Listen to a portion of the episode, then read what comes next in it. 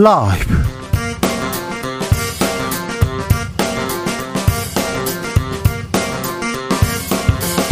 이천이십삼년 삼월 일일 수요일입니다. 안녕하십니까, 주진우입니다.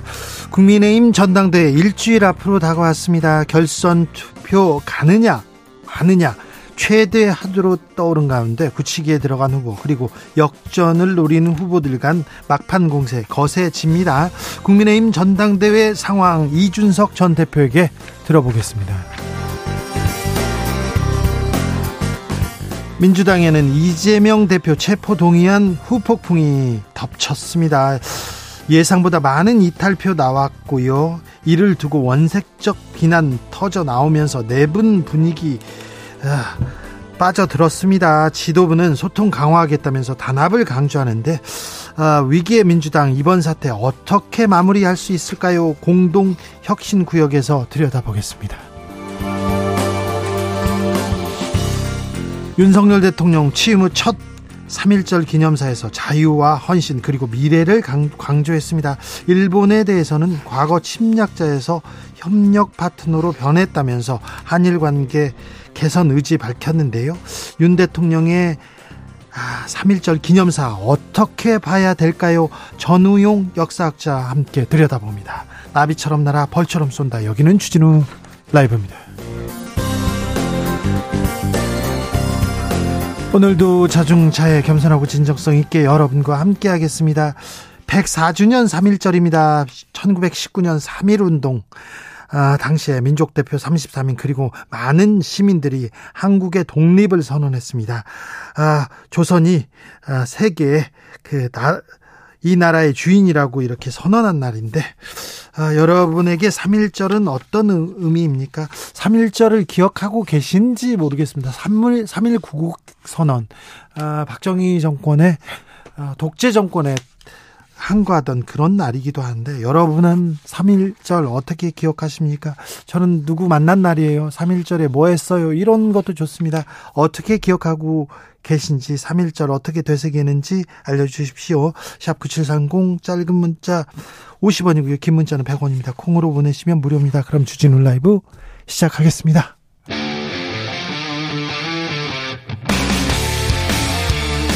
탐사보도 외길 인생 이십년, 주 기자가 제일 싫어하는 것은?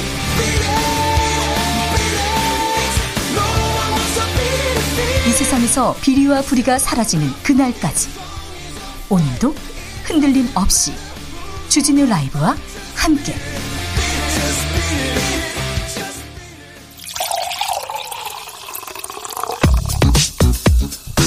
진짜 중요한 뉴스만 쭉 뽑아냈습니다. 주스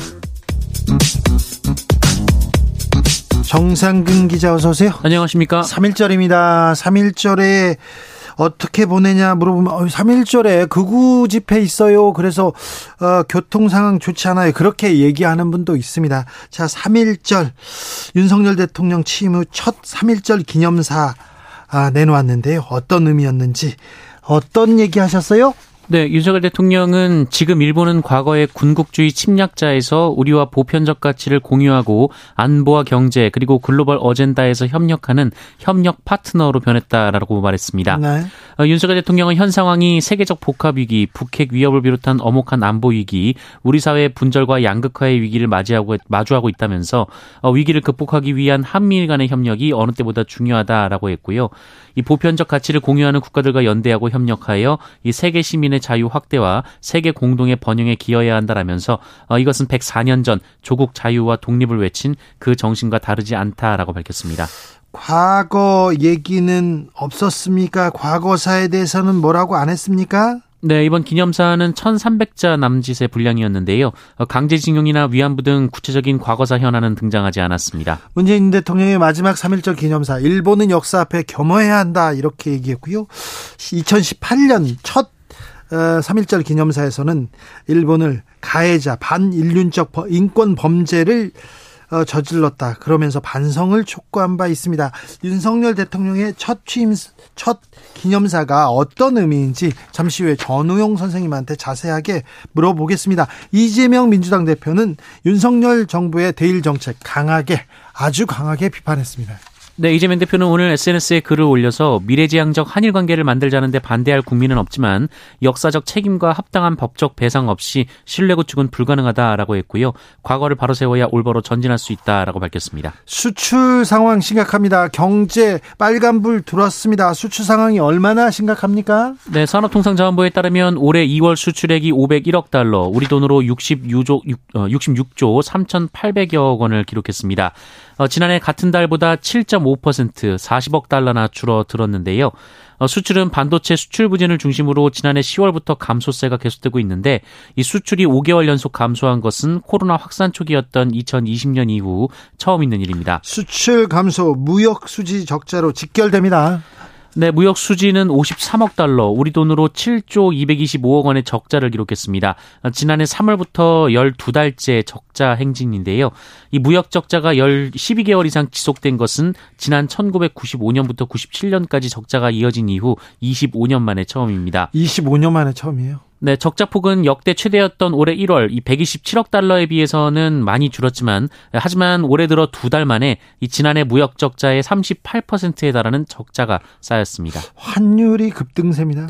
네, 원달러 환율이 지난주 말부터 급등하기 시작해서 삼 개월 만에 처음으로 천삼백이십 원 선을 넘었고요. 오늘도 오 원 올라가면서 천삼백이십오 원까지 올라갔습니다.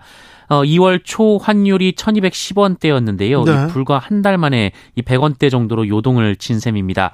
어, 참고로 일월의 환율 등락폭이 사십육 원 정도였습니다. 많이 올랐어요. 좀 걱정되는데요. 외환 당국은 여러 대책을 검토하면서도 우려할 만한 상황은 아니라면서 이 불안 잠재우기에 나서고 있습니다. 이창용 한국은행 총재는 국내적 요인이라기보다는 이 미국 통화 정책의 불확실성이 높은 상황이라면서, 하지만 변동성이 너무 커지면 안 되기 때문에 조치를 취할 예정이라고 밝혔습니다. 외국인 자금 계속 빠져나가는 중이라고요? 네, 증시에서는 외국인 순매도세가 이어지고 있습니다. 지난달 이십사 일부터 삼 거래일 연속으로 외국인들은 순매도를 기록한 바 있습니다. 이 사흘 누적 순매도 규모만 일 조 원에 이르렀는데요. 어, 오늘은 좀 반등했습니다만 이 코스피 종가는 지난주에 비해서 떨어진 상황입니다. 경제 민생 아, 어느 것 하나 지금 잘 돌아가는 부분이 없습니다. 걱정입니다. 빨리 대책을 내놓아야 되는데요. 국민의힘 당권 주자들은 음, 갈등 중입니다. 네, 안철수 후보는 오늘 김기현 후보가 당권 주자였던 나경원, 윤상현, 조경태 의원과 손을 잡은 것을 두고 공갈연대라고 일축했습니다. 공갈연대요? 네, 안철수 의원은 연대를 한다 하면서도 어떻게 보면 린치를 가하고 협박해서 마치 끌어오는 듯했다라며, 어, 어쩌면 저렇게 진실을 밝히지 않고 해가 되는 행동을 하느냐라고 비판했습니다. 국민의힘 지금 경선에서는 자, 웹소설, 야설이다 이러면서 장혜찬 청년 최고위원 문제가 가장 큰 이슈예요. 네, 특정 연예인을 성적 대상화했다는 비판을 받고 있는 장혜찬 후보는 이에 대한 공격에 이 창작의 자유를 주장했는데요. 어, 그런데 오마이뉴스는 어제 이 문제의 소설 내용이 바뀌었다라고 보도했습니다. 이 특정 배우와 가수를 떠올리게 하는 등장인물들의 이름이 바뀌고 이 특정 가수를 떠올리게 했던 서술도 평이하게 바뀌었다라고 합니다. 알겠습니다. 어, 자, 잠시 후에 이준석 전 대표한테 아, 국민의힘 얘기는 자세히 물어봅니다. 민주당에서는 이재명 체포동의안 후폭풍 이어집니다. 네, 민주당 이재명 대표는 어제 기자들과 만난 자리에서 자신에 대한 체포동의안이 가까스로 부결된 사태를 두고 어, 이번 일이 당의 혼란과 갈등의 계기가 되어서는 안 된다라는 입장을 밝혔습니다. 이 안호영 수석대변인은 이재명 대표가 의원들 개인의 표결 결과를 예단해서 명단을 만들어 공격하는 등의 행위는 당의 단합에 도움이 되지 않는다라면서 민주당을 사랑하는 당원들은 중단해 주셔야 한다라는 말을 했다고 밝혔고요. 어, 그러면서 당직자들은 이 부분을 유념하고 의원 및 당원들과 소통을 강화해 해소해 주기를 바란다라고 강조했습니다. 네, 이재명 대표 이거 수박 논쟁 이거 가시면 안 됩니다 이렇게 얘기하고 있으나 계속해서 이렇게 후폭풍은 거세지고 있습니다. 서울대가 정순신 씨 아들 학폭 사실 알고도 합격시켰다고요? 네, 정순신 변호사 아들이 입시 당시 제출한 생활기록부에 학폭 사실이 기재됐고 어, 이를 서울대도 인지했다고 엠비엔이 보도했습니다. 이 정순신 변호사 아들은 학교폭력 가해자로서 강제 전학된 건 적절하다라는 대법원 확정 판결이 나온 이천십구 년 이 서울대 철학과에 합격을 했는데요. 이 생활기록부에 학폭 사실과 함께 강제 전학 징계를 내렸다는 내용까지 이 분명하게 기재됐다라고 합니다. 어, 그리고 서울대도 이천이십 년도 이 신입생 선발 당시 학폭 기록을 인지했다라고 하는데요. 이 서울대 입시 요강은 정 씨의 경우 이 수능 백 퍼센트로 신입생을 선발하되 학내외 징계를 감점 요소로 활용할 수 있습니다. 그리스에서 열차가 충돌해서 많은 사람이 죽었습니다. 네, 현지 시간으로 이십팔일 밤 그리스 중부에서 기차 두 대가 충돌해 최소 스물여섯 명이 사망하고 수십 명이 다치는 대형 사고가 발생했습니다. 아, 그리스 중부 테살, 아, 테살리아주 라리사 인근에서 벌어진 일인데요. 어, 여객열차와 화물열차가 충돌하면서 일부 차량이 탈선하거나 불이 붙었습니다. 어, 인명피해가 늘어날 가능성도 있는데요. 외신은 한 구조대원의 말을 인용해서 이 불행히도 아직 많은 사람들이 잔해더미 아래에 있다라고 전했습니다. 어, 여객열차는 아테네에서 출발해 북부도시 테살로니키를 향하고 있었고요. 승객 약 삼백오십 명과 직원, 직원 약 이십 명이 타고 있었습니다. 이 화물열차는 테살로니키에서 라리사로 가고 있었다고 합니다. 우리 외교부는 이 사고로 우리 국민의 피해가 있는지 여부를 확인 중이라고 밝혔습니다. 남아선호 사상 이제는 옛날 말이 됐습니다. 네, 여아 백 명당 남아수를 뜻하는 출생 성비가 지난해 통계 집계 이래 최저치를 기록했습니다. 이 남아선호 사상이 극심했던 천구백구십년대에는 이 출생 성비가 백 명당 백십 명이 넘었는데요. 네. 특히 천구백구십년은 백십육 점 오 명에 달했습니다. 이거는 좀 문제가 컸어요. 하지만 이 최근 출생 성비는 정상 범위로 꼽히는 백삼 명에서 백칠 명 수준을 유지하고 있고요. 지난해 출생 성비는 백사 점 칠 명으로 전년보다 영 점 사 명 감소했습니다. 주스 정상근 기자와 함께했습니다. 감사합니다. 고맙습니다. 삼일절입니다. 삼일절 어떻게 기억하십니까? 어떻게 보내고 계십니까? 물었습니다. 삼삼공팔님 삼일절 제 생일입니다. 네, 축하드립니다. 바로 이륙님. 삼일절 둘째 아들 생일입니다. 아이고 축하드립니다. 네, 아, 아직 일곱 살밖에 안 됐는데 역사교육은 시키고 있습니다. 아이고 훌륭하십니다. 박지영님 제 생일입니다. 아이고 축하드립니다. 어머님께서 삼일절 사이렌 소리 들으면서 저를 낳으셨다고 그러네요. 아 그렇군요. 칠구칠공님께서는 삼일절이 오늘 결혼기념일이에요. 절대 못 잊어요. 결혼 이십 주년인데 커피 테이크아웃해서 귤 한 봉지 싸서 밀양댐 드라이브하고 지금 돌아가는 중입니다. 차 안에서 듣고 있어요. 이벤트 치고는 소소한 일상 보냅니다. 저녁 가는 길에 손칼국수 생각 중입니다. 어유 손칼국수 좋죠. 아, 팔팔사팔님 저는 삼일절 치킨보입니다. 이게 무슨 말이죠? 아, 치킨 배송했다고요? 알겠습니다. 육구구오님 삼일절은 학교에서 비정규직으로 일하고 있는 저에게 계약 시작일이기도 합니다. 삼일절 삼일 삼월 일일 시작으로 올해 열세 번째 계약서 썼습니다. 정규직 전환 언제쯤 될 수 있을까요? 오, 십삼 년째면 이거 이거 똑같은 일을 하고 그러면 정규직으로 옮겨줘야 되는 거 아닙니까? 학교네요. 학교 비정규직 문제 굉장히 좀 심각한데 이 문제는 어떻게 지금 어, 좀 개선하고 개혁하려고 하는지 여기에 대한 보관도 좀 궁금합니다. 제가 물어볼게요. 주진우 라이브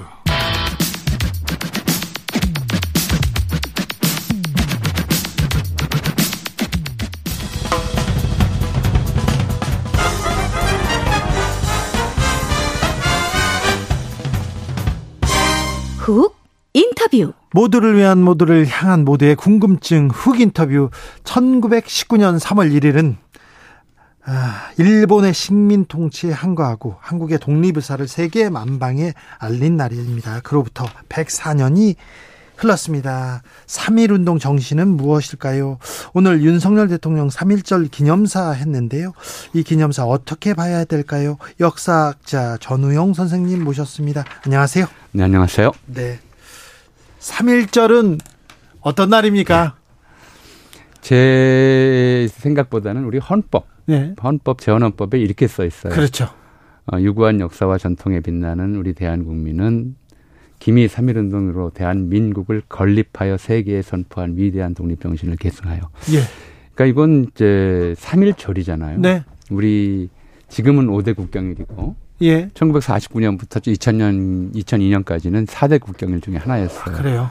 그러니까 이게 대한민국 독립 선포일이에요. 대한민국이 삼일절부터 시작됐다 이렇게 그러니까 봐야 되는 거죠. 미국을 놓고 예로 든다면 네.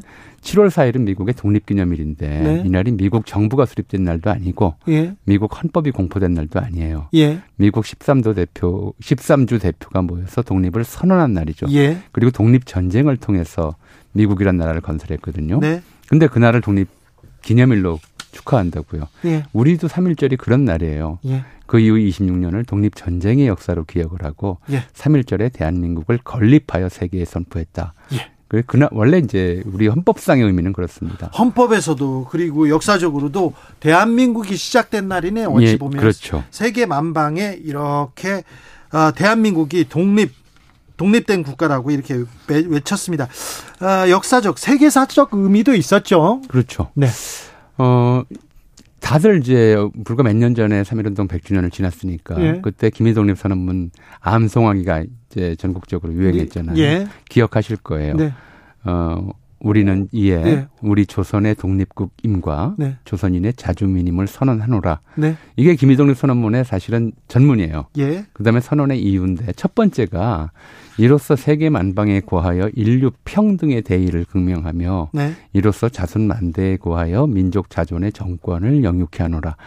이렇게 나오거든요. 네. 그러니까 첫 번째 이 의미를 인류 평등의 대의를 분명히 밝힌다라는 것이었어요. 예. 그게 이제 가장 중요한 세계사적 의미였죠. 왜냐하면은 제국주의 시대였고. 그렇죠. 그리고 이제 국가 간, 민족 간의 네. 불평등이 당연시 되던 네. 그런 시대에 인류 평등의 대의를 삼천 우리 이천만 당시에 민중의 총의로서 선포하는 것을 첫 번째로 놓은 것이죠. 그러니까 독립이 두 번째고 예. 우리 민족 자존의 정권을 영유케 한다는 그 주장이 두 번째고 예. 첫 번째 의미를 이제 인류 평등의 대의로 놨다는 것. 인류 평등, 세계 평등. 예. 아, 이는 뭐 동 동북아 그리고 아시아에 있는 다른 나라 다 포함해서 네, 예. 많은 영향을 미쳤습니다. 오오이육 님께서 삼일절은 기미 독립선언서를 정독합니다. 자랑스러운 독립운동가님들이 계셔서 오늘의 우리 자유가 있다는 것 되새깁니다. 감사합니다. 이렇게 얘기하셨습니다.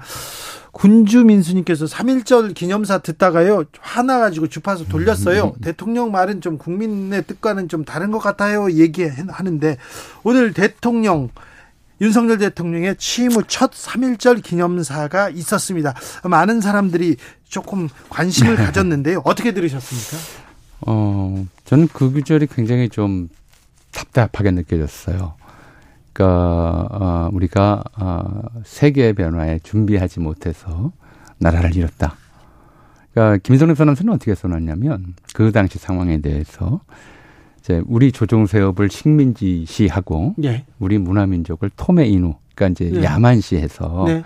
이게 학자는 강단에서 정치가는 실지에서 이렇게 우리를 괴롭혔다.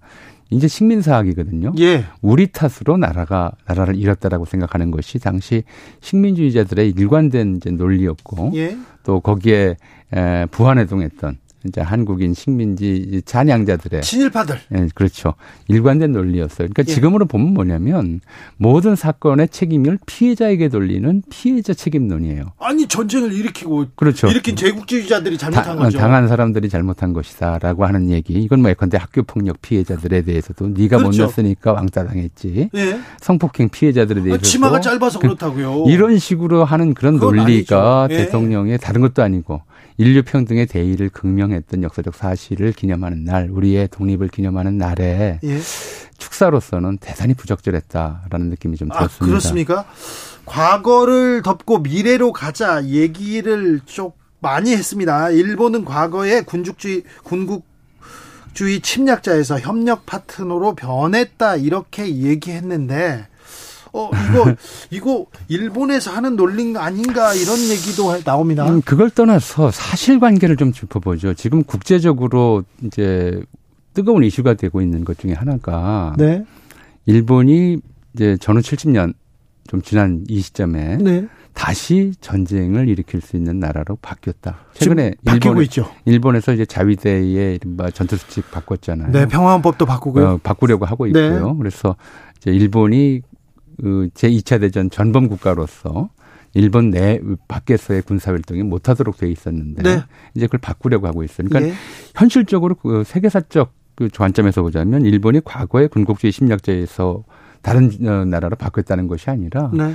팔십 년대 이래 끊임없이 이제 군국주의 회귀하려고 하는 일본의 이제 그런 정치적 목적 또는 외교적 목적이 실현되려 하고 있다. 다시 일본이 군국주의 망령에 휩싸여 가고 있는 것인가 하는. 의구심이 좀 드는 상황이잖아요. 네. 이건 뭐 우리가 얘기하는 것이 아니라 예, 국제사회가 예. 얘기하는 것인데 네. 전혀 반대의 말씀을 하신 것이라는 생각이 좀 듭니다. 그래요. 어, 그래도 음, 과거 과거 문제를 어떻게 좀 정리하고 미래로 가야 될 거 아닙니까? 이런 얘기를 하는 분도 많아요. 아 당연히 하죠. 네. 하는데 왜 그 얘기를 과거를 정리하려면 어떻게 해야 되겠어요? 네. 예를 들어 이번에 이제 한참 문제가 되던 학폭 사건들 같은 네. 경우에 보면 그 일을 잊으려면 어떻게 해야 되겠어요? 피해자 상처를 먼저 치유가 돼야 되잖아요. 그렇죠. 뭘 잘못했는지 어디서부터 잘못했고 어떻게 잘못했는지 그리고 사과하고 가해자가 가야죠. 사과하고 네. 내가 그때 잘못했다. 정말 진심으로 사과하고 피해자가 받아들이고 네. 그래서 진정한 화해가 이루어지고 화해가 네. 이루어져야 미래로 함께 나갈 수 있는 거잖아요. 네. 그게 가해자가 뭐 과거 잊자고 아무리 이야기한들 그에 대해서 피해자가 거기에 동의하지 않으면 네. 흡족하지 않으면 네. 그 관계가 제대로 된 화해가 될 수 없잖아요. 잊을 수도 없죠. 그렇죠. 그런데 피해자 국가의 대표가 네. 대표로서 왜 가해자들이 할 말을 하고 계시냐는 거죠. 네. 아, 국민의힘에서는 대통령 삼일절 기념사 극찬하면서 오로지 국익 관점에서 아, 제대로 된 길을 제시했다 이렇게 얘기합니다. 똑같은 얘기예요. 친일파들 입장에서 친일파들 삼일운동 무렵에 친일파들이 얘기했던 게 뭐겠어요. 네. 이완영이가 그렇게 얘기했단 말이에요. 쓸데없는 짓 하지 마라. 이게 지금 가만히 있는 게 우리 민족에게는 오히려 이익이다라는 얘기들을 해왔다고요. 예. 이게 문제가 아니에요. 다시 한번 좀 말씀드리지만 삼일운동 다시 한번 우리가 삼일절 기념해서 보죠. 공약 삼 장의 첫 번째가 금일 오인의 착오는 이렇게 들어가요. 우리 왜 했느냐. 예. 거기에서 순서가 이렇게 돼요. 정의, 인도, 생존, 존영을 위한 민족적 요구이니 생존과 존영이라고 하는 번영보다도 앞선 것이 정의와 인도예요. 예. 그걸 앞세웠던 것이에요. 그게 예. 삼일 정신이에요. 그렇죠. 뭐 이익이 아니라 네. 원, 정의와 인도가 앞이다라고 하는 것이 네. 그래서 우리 헌법에도 예. 정의, 인도, 동포애로서 민족의 단계를 공고히 한다는 것을 분명히 밝혀놨거든요. 예. 그러니까 어디까지나 이익만을 위해서 본다고 하면 이게 무슨 저 삼일 정신이에요. 삼일 정신은 그렇게 이익 따라서 이익이 있으면 누가 삼일운동에서 만세를 부르고 그렇게 총칼 앞에서. 어, 그렇죠. 총칼 앞에서. 네, 총칼 앞에서 목숨을 네. 걸었겠습니까. 네. 그게 그만큼 불이익이 어디 있어요. 목숨을 잃는 것만큼. 예. 예. 맞아요. 우리 선조들이 이거는 불이하다. 이건 예. 잘못됐다고. 목숨을 걸고 이익을 내팽개치고 나왔지 않습니까? 그렇죠. 개인의 이익의 문제나 네. 그 당면의 눈앞의 이익이 아니라 우리가 인류평등의 대의가고 정의이고 예. 인간으로서 인, 다른 인간을 억압할 수 없다는 것이 인도주의다라고 하는 그 원칙을 내세웠던 것이고 우리가 그 원칙에 입각해서 국가를 세웠던 거잖아요. 아, 그런데 네. 삼일운동 했을 때 이완용, 친일파 이완용이 음. 나서서 가만히 있어라. 지금 나와서 지금 나와서 만세 부른다고 우리한테 이익이 될 것 같으냐. 가만히 그렇죠. 아, 세상 안 바뀐다 이렇게 예. 얘기했죠. 해방 후에도 그런 얘기했죠. 뭐 당연히 당연히 친일파들이 그렇죠. 예. 정권을 잡고요. 예, 예. 그러니까 뭐 어, 어쩔 수 없었다. 예를 들어 이제 대표적인 게 그런 것들이란 말이에요. 학교를 운영했던 사람들, 교장, 뭐 이사장들 이런 사람들이나 교회를 가졌던 이제 목사들. 예. 어, 이제 일제 말기에 심지어 뭐 그 목사들이 예. 어떤 일을 했냐면 교회종 헌납운동 예. 이런 것도 벌이고 예. 무슨 뭐 저 비행기도 헌납했어요. 네네. 그래서 비행기 이름이 장로교에서는 조선장로호, 감리교에서는 감리교단호 이런 네. 것도 헌납하고 별별 일을 다 했거든요. 예. 심지어 교회 안에다가 일본 신사의 이제 휴대용이랄까요, 예. 실내용이라고 하는 가미따라는 걸 설, 가미따나라는 걸 설치하고 일부 예배를 신사 참배 형식으로 진행하는 이런 일도 했었단 말이에요. 그렇죠. 회개하고 반성하라는 얘기가 나오니까 우리가 이렇게 안 했으면 네. 어떻게 교회를 지켰겠느냐, 어떻게 학교를 지켰겠느냐. 그러니까 예. 당면의 이익이죠. 예. 눈앞에 이익을 놓고 이제 한 행동은 정당하다라고 하는 이런 논리를 폈기 때문에 네. 그 논리가 살아 있는 거죠. 아이고 이익을 다 내려놓고 음, 음. 독립운동에 헌신하신 분도 있지 않습니까? 그렇죠. 그런 분들한테 부끄러워서 어떻게 그렇게 얘기를 할 수 있습니까? 아, 교회 일부 교회가 그랬고요. 뭐 가톨릭도 그랬고요. 절도 그랬습니다. 그때 아, 다른 종교도 그랬다는 얘기합니다. 지금 그래도 어, 윤석열 정부 대해서는 한일 관계 개선하겠다면서 지금 강제 동원 피해자 배상 관련해서 어떤 해법을 내놓고 있는 것 같습니다. 어찌 보시는지요? 네, 지금 말씀하셨지만 이제 배상 보상이 문제의 핵심은 아니에요. 네, 문제의 핵심은 사과죠. 네. 사과고 그리고 이제 그 뒤늦게 굉장히 오래된 일인데도 피해자들이 대법원에 소송을 걸었던 것은 그것이 인권유린에 해당한다라고 하는 것이고 한국 대법원도 그것이 인권유린 행위로서 그렇죠. 일본 기업이 거기에 대해 책임이 있다고 한 거예요. 인권유린 했잖아요. 책임을 인정하고 거기에 대해서 책임을 지는 예. 이 원칙에 대해서 한국 대법원이 판결을 했는데 네. 근데 지금 현재 그 마련되고 있는 해법은 어, 가해자의 책임 인정 부분이 빠져 있잖아요. 네. 그게 빠져 있으니까 이거는 이제 유족들로 유족들이나 피해자로서는 받아들일 수 없다고 합니다. 네. 받아들일 수 없는 얘기잖아요. 돈 우리 마치 돈 때문에 눈앞에 이익 때문에 소송낸 것처럼 예. 또, 또 이익주의로 돌아가요. 예. 사람이 이렇게 돈으로만 모든 것을 해결하는 건 아니잖아요. 네. 좀 사과를 원하는데 예. 돈 몇 푼 던져주고 이거면 됐지 이런, 이런 식의 이야기를 한다든가. 게다가 그 돈의 출처도 어, 가해 기업이 아니라 예. 이제 한국 기업들이 좀 돈을 내가지고 기금을 만들겠다고 하는 방식을 고, 어, 검토하고 있다고 하니까 아, 참 답답하고 납득하기 어려운 일이죠. 네, 정의. 인류의 가치 이런 게 있습니다. 이익보다 돈보다 좀 우선하는 아 여기 이 문제도 여기에서 좀 출발하고 생각해야 되는 것 같습니다. 배상 문제도 다 좋고요. 보상도 좋고 뭐라고 하, 좋지는 않습니다만 자 아무튼 이 역사 문제, 과거사 문제는 이 가치 정의의 측면에서 마무리하고 넘어가야 된다. 이렇게 선생님께서 말씀하시는데요. 음... 아, 더불어민주당에서는 한일 관계 개선 너무 좀 굴욕적이다 이런 그 비판 이어가고 있습니다. 대일 현 정부의 대일 외교 전략 어떻게 보시는지요?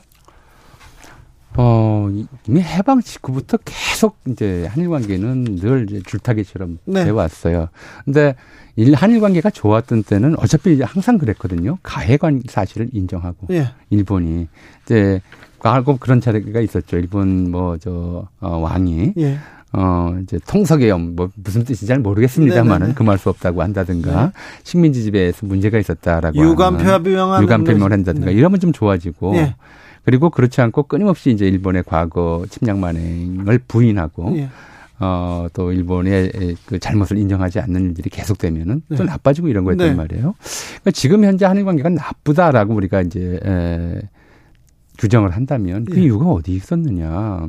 아베. 계속 일본에서 아베 정권 이래 네. 군국주의 회귀. 그게 문제였죠. 이제 정책을 본격화하고 예. 그리고 더불어서 과거 군국주의 시대에 우리나라를 포함한 아시아 각국에 안겨줬던 피해에 대해서 부정하고 이러는 일들이 계속되면서 악화되고 있는 거거든요. 그러니까 결자 해지라고 해서 결국 이 문제를 풀어가는 단초는 일본이 과거 식민지배 시절에 식, 그 제국주의 시절에 벌였던 자국의 만행에 대해서 인정할 네. 것 솔직하게 인정하고 사과하고 사과하는데 돈 안 들어요. 그런 것들은 어떻게 보면 일부는 좀 돈이 드는 게 있을지 모르겠지만 그렇게 하면 되는데 전혀 안 그러고 있기 때문에 계속 악화되고 있거든요. 네. 그러니까 이걸 마치 우리 정부가 뭘 잘못해서 우리 정부 때문에 한일 관계가 악화됐다고 인정하는 것 자체가 네. 민족 자존에 어긋나는 거죠. 아베 정부의 이 군국주의 침략자들의 그 후손들, 그 잔재들의 군국주의 회귀 사상 때문에 그런 것 때문에 그렇잖아요. 그렇죠. 그거에 대해서 끊임없이 문제를 제기하고 같은 피해를 받았던 이제 각국이 함께 연대해서 네. 또는 이제 인류의 정화, 인류 평등, 세계 평화를 지향하는 평화 세력들이 연대해서 네. 군국주의 미화하면 안 된다라고 계속 이제 이야기를 끊임없이 해야 되는데 예.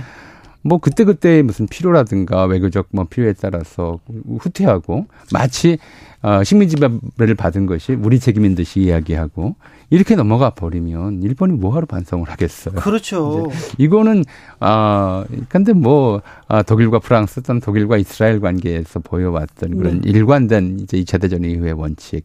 어, 제국주의, 군국주의 침략 행위 자체는 인류사적 죄악이다, 범죄다. 예. 이거에 대해서 사죄하고 반성하라.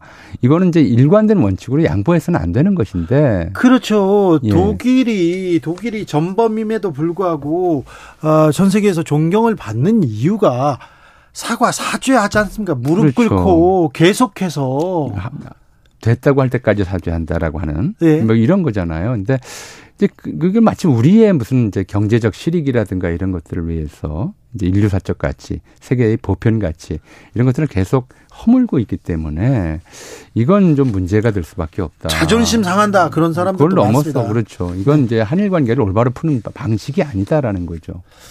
이환숙님께서 부끄럽습니다. 독립운동 하신 분들한테요. 아, 어떤 분께서는 몸 안에 상처가 있는데 열어보고 수술도 안 하고 그냥 덮는 격 아닙니까? 치료 없이 덮어봤자 그, 결국 탈한, 탈이 납니다. 이렇게 얘기하셨습니다. 한일 관계가 미래로 향해야 합니다. 가장 가까운 이웃이고 또 일본은 중요한 이웃이기도 해요. 그런데 미래로 가려면 일단은 풀어야 될 숙제가 있는 것 같습니다. 저, 그, 우리, 이제, 가까운 이웃이라고 하니까, 네. 가까운 이웃일 수밖에 없죠. 뭐, 네, 지정학적으로. 그러니까. 네. 근데, 그럴수록 필요한 조언들이 있어요. 예. 그러니까 우리 관계를 좀 개선하기 위해서는 아무래도, 어, 우리가 그냥 그런 얘기 하는 건 참, 저는 민망하다고 생각해요. 한일 간의 불행한 과거, 불행한 역사. 왜 그런 얘기를 합니까? 우리에겐 불행하지만 일본에겐 불행하지 않았거든요. 그렇죠. 예. 근데 왜 그걸 우리가, 아, 예, 뭉뚱그려서 불행한 역사라고 얘기하면서 빨리 잊자고 얘기를 하는 겁니까? 잊어서는 안 되죠. 그건 그런 문제에 대해서는 그 불행을 만들어왔던, 불행한 관계를 만들었던 이제 당사자, 책임자, 네. 끊임없, 그 책임자가 책임을 인식하도록 하는 것이 피해자로서는 오히려 올바른 태도거든요. 그래서 그런 좀 일관된 원칙들, 적어도 한일 관계에 대해서는 어, 그 가해와 피해의 역사가 실존하고 있기 때문에 그 역사를 뒤집거나 그 역사의 책임을 오도하거나 네. 어, 아니면 피해자에게 책임을 뒤집어 씌우거나 이런 방식으로 이제 역사가 진행되어서는 안 되고 또 하나는 이제 일본인들이 늘 하는 것처럼 바로 그 가해와 피해의 관계에서 피해자들도 이익을 본 게 있지 않느냐 이런 식의 이야기 네. 정말 끔찍한 얘기죠. 예. 너도 좋아하지 않느냐 이런 얘기랑 비슷해요. 그러니까요. 예. 네. 끔찍하네요. 예. 그런 끔찍한 얘기를 음, 한국에서 음. 하는 사람들이 있어서 그런 사람들이 계속해서 목소리를 내고 있어서 더 끔찍합니다. 예. 그게 문제죠. 네. 백사 년이 지났는데 음, 삼일절 이런 얘기를 하고 있어서 이것도 좀 끔찍합니다. 말씀 감사합니다. 전우용 역사학자와 말씀 나눴습니다. 감사합니다. 네, 감사합니다. 교통정보센터 다녀오겠습니다. 오수미 씨.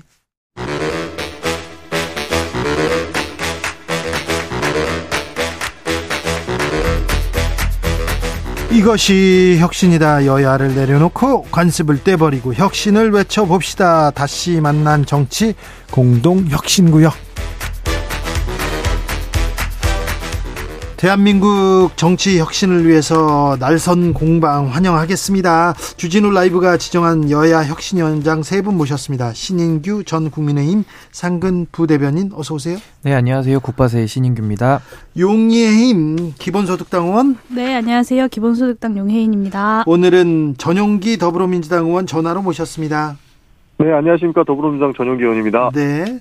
오늘 삼일절 기념식, 기념사 어떻게 보셨습니까? 먼저 신인규 예, 뭐 대변인님. 저, 예, 저도 오늘 뭐 대통령님의 말씀이 굉장히 좀 짧았다라는 게 좀 특색이었던 것 같아요. 네. 그래서 다른 대통령님들과 비교했을 때 짧았고 뭐 외교 안보에 대해서 좀 구체적인 그런 비전들이 좀 나와줬으면 좋겠는데 좀 이번에는 심플하게 나왔던 네. 것이 특색인 것 같고 또 일본에 대해서도 원칙적인 그 자세는 견지를 하면서 뭔가 좀 협력의 파트너 이런 걸 제안했으면 좋았을 텐데 어, 그런 원칙적인 부분에 대해서는 좀 이야기에 빠진 부분은 조금 아쉬웠습니다. 용혜인 의원. 네, 반성 없는 침략 국가와 손잡고 과거는 잊자. 저는 이게 일본 총리의 기념사인지 대한민국 대통령의 기념사인지 너무 충격적이었고요. 이 여전히 매듭지어지지 못한 과거사 문제로 고통받고 있는 이 우리 국민들을 어떤 미래로 나아가지 못하게 만드는 걸림돌 취급하는 게 어떤 우리나라 대통령의 삼일절 기념사가 맞나라는 어, 정말 충격적인 생각이 좀 들었습니다.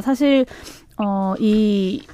정말 백 번 양보해서 정부 정책의 방향, 방향으로서 어떤 일본과의 관계를 회복하는 것을 추진한다고 하더라도 삼일절 기념사에서만큼은 이런 이야기를 하면 안 되는 것이 아닌가. 그리고 강제징용 피해자들이 사실 칠십, 칠십 년 넘는 시간 동안 요구해온 건 진정성 있는 사과와 이 사과에 기초한 배상이거든요. 근데 우리 기업 기부금으로 피해를 배상하겠다는 게 도대체 무슨 의미가 있는지 의문이고요.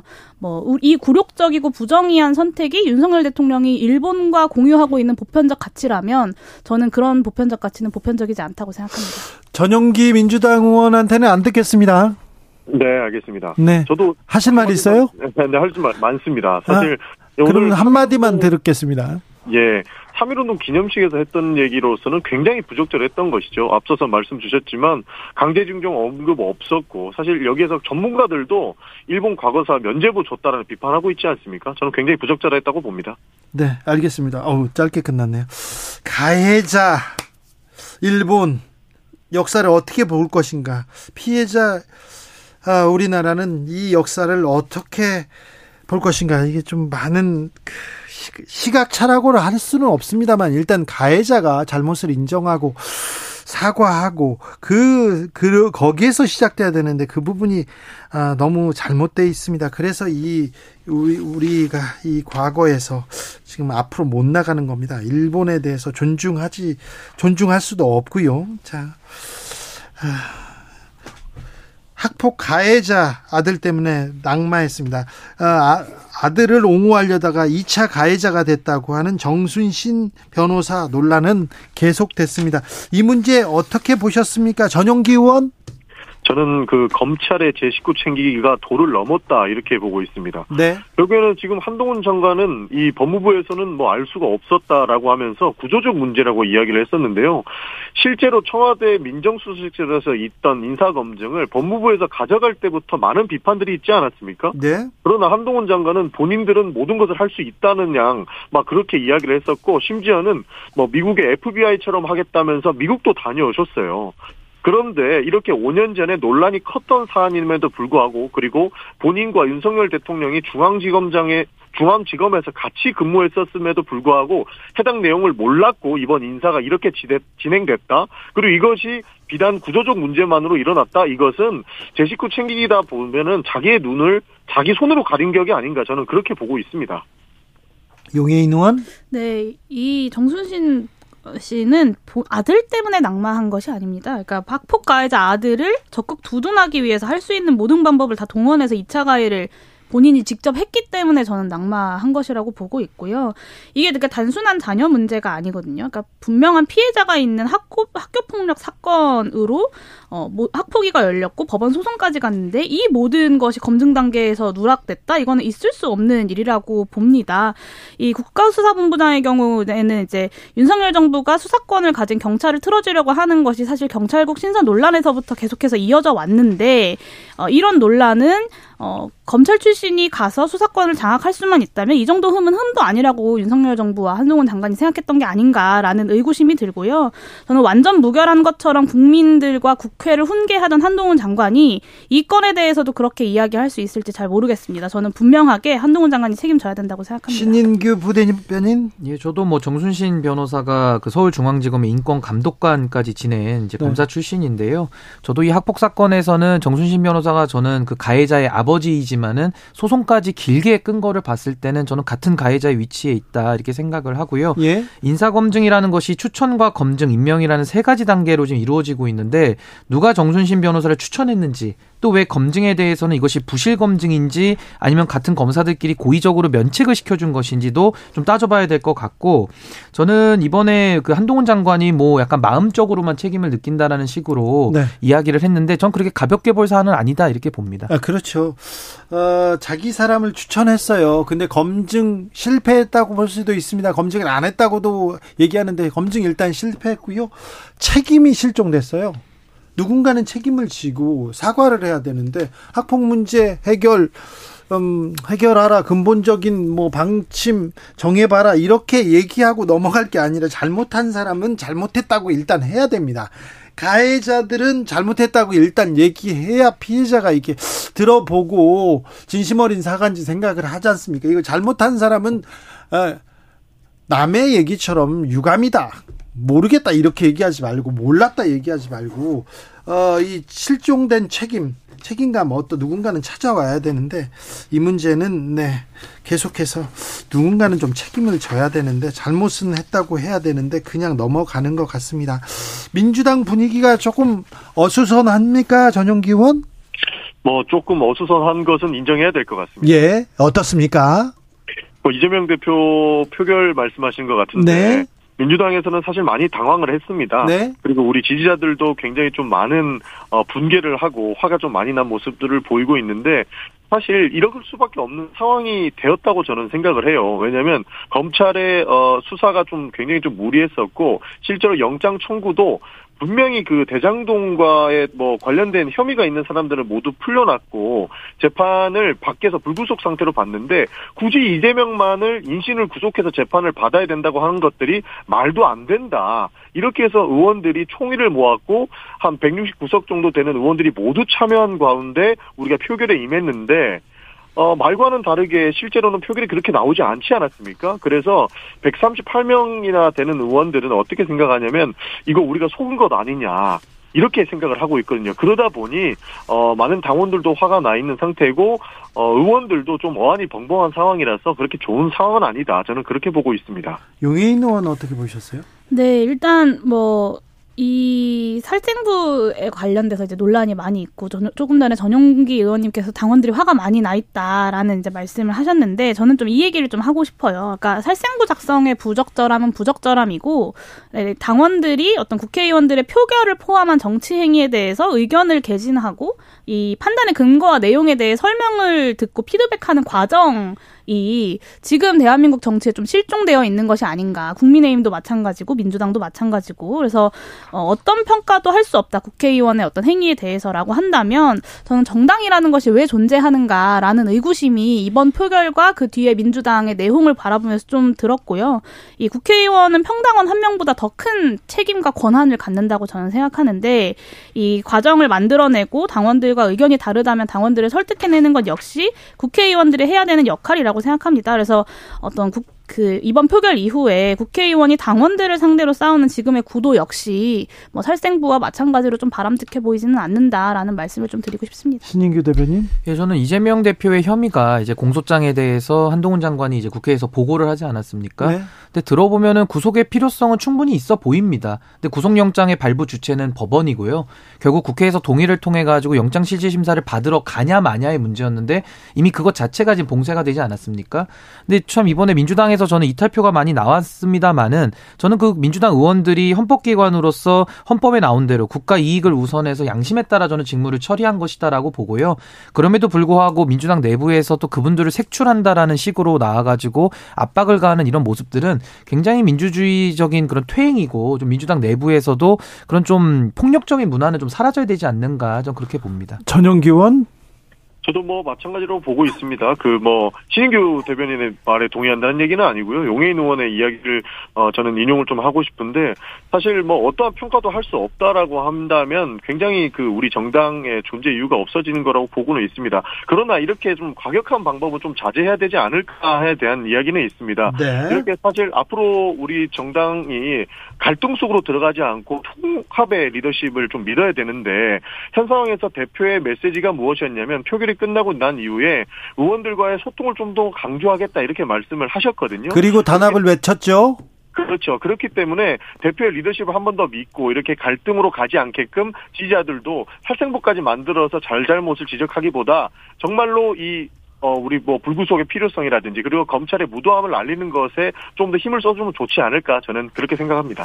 네, 자, 이 조금 네 분까지는 아니지만 아니지만 갈등의 조짐이 있어요. 이 갈등의 조짐을 이렇게 어떻게 마무리하고 민주당이 봉합하고 앞으로 나가는지 이게 좀 그. 큰 숙제가 될 것 같습니다. 아, 차기 원내대표 누가 되냐 이런 얘기도 나옵니까? 전용기 의원? 아직까지 그런 내용은 나오지 않습니다. 그러나 예. 이번 표결에서 보다시피 어, 뭐 이게 권력투쟁으로 갔을 때에는 최악의 저는 시나리오를 쓰고 있다고 보고 있거든요. 네. 어, 누가 봐도 뭐 살생부는 뭐 친문이다, 뭐 비명이다 이렇게 얘기하고 있는 가운데 이 권력투쟁까지 넘어가게 된다면 진짜 민주당은 그 갈등 속에서 헤어나올 수 없기 때문에 네. 아직까지 많은 의원들도 조심하고 있다. 저는 그렇게 평가하고 있습니다. 지금 이 갈등이 이 내분이다, 권력투쟁이다 이렇게 보이기 때문에 더 좀 심각한 겁니다. 그래서 어, 지금 그 바깥에서 뭐 서포트 뭐라고 해야지. 지지자들이 이렇게 지지자들끼리 설전을 벌이는 것조차도 그런 네. 갈등으로 보이거든요. 신인규 변호사님. 네, 뭐, 민주당도 지금 여러 가지 이게 이제 차기 리더십 관련해서 이제 뭐 원내대표 선거도 있겠습니다만은 무엇보다도 이재명 대표가 대표직을 그럼 사퇴할 것이냐 이제 이 부분이 과연 핵심 아니겠습니까? 그래서 저는 이번에 원내교섭단체 이상을 이룰 수 있는 삼십 석 이상의 이런 반란표가 나왔기 때문에 좀 민주당 내부에서는 이제 좀 소신 있는 목소리들이 좀 더 주목을 받을 수 있을 것이다. 저는 이렇게 봅니다. 바람 같아요? 아니, 바람이 아니라 네. 예, 그런 예상을 해봅니다. 네.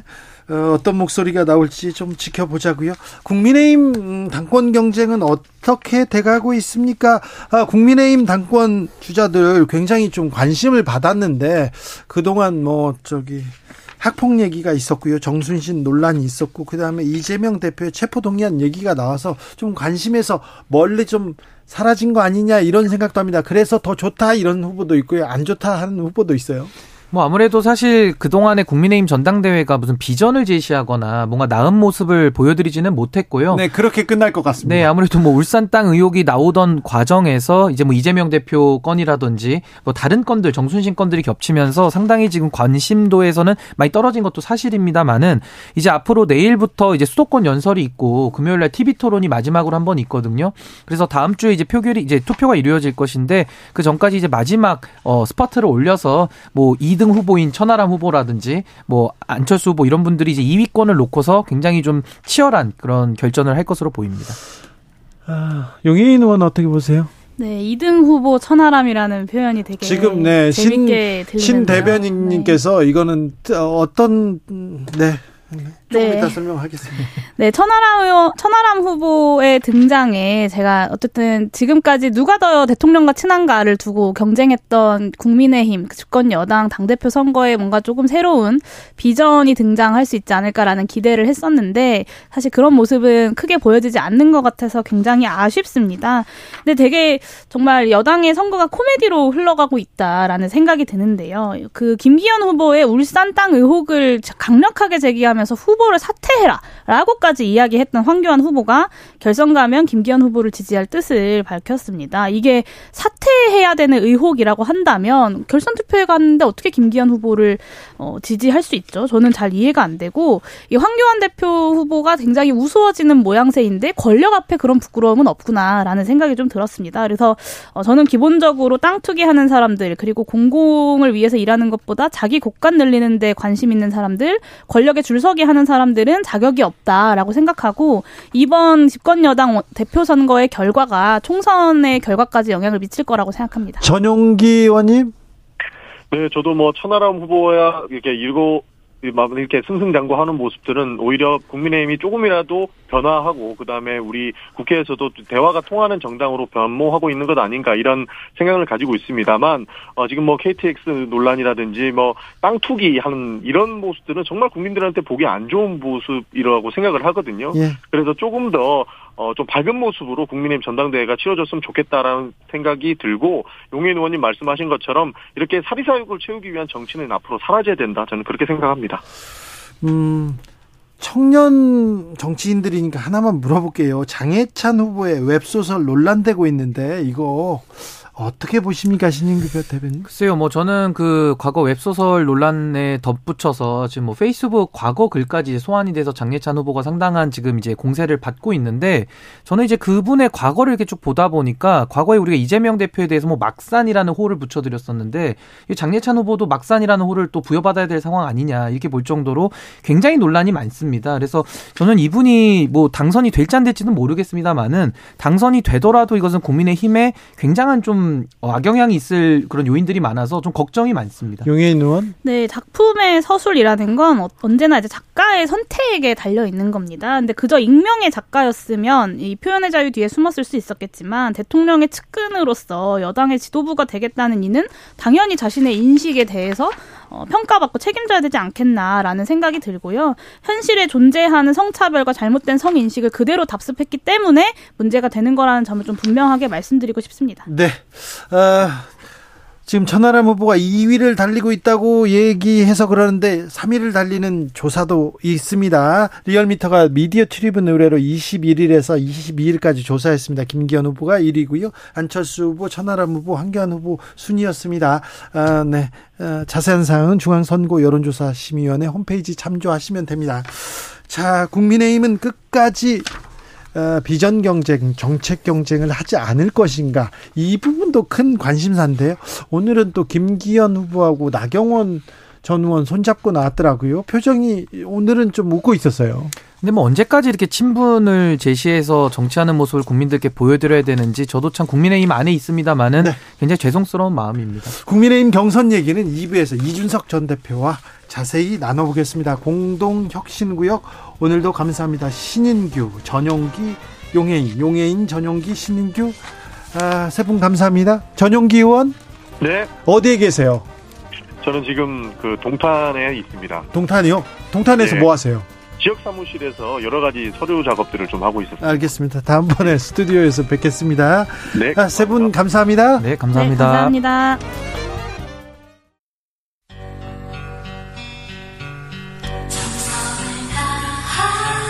정성을 다하는 국민의 방송 케이비에스 주진우 라이브. 그냥 그렇다고요.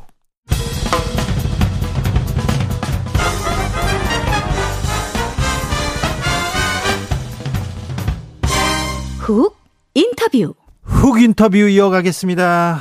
국민의힘 전당대회 일주일 앞으로 다가왔습니다. 현재 상황은 어떨까요? 막판 최대 변수가 있을까요?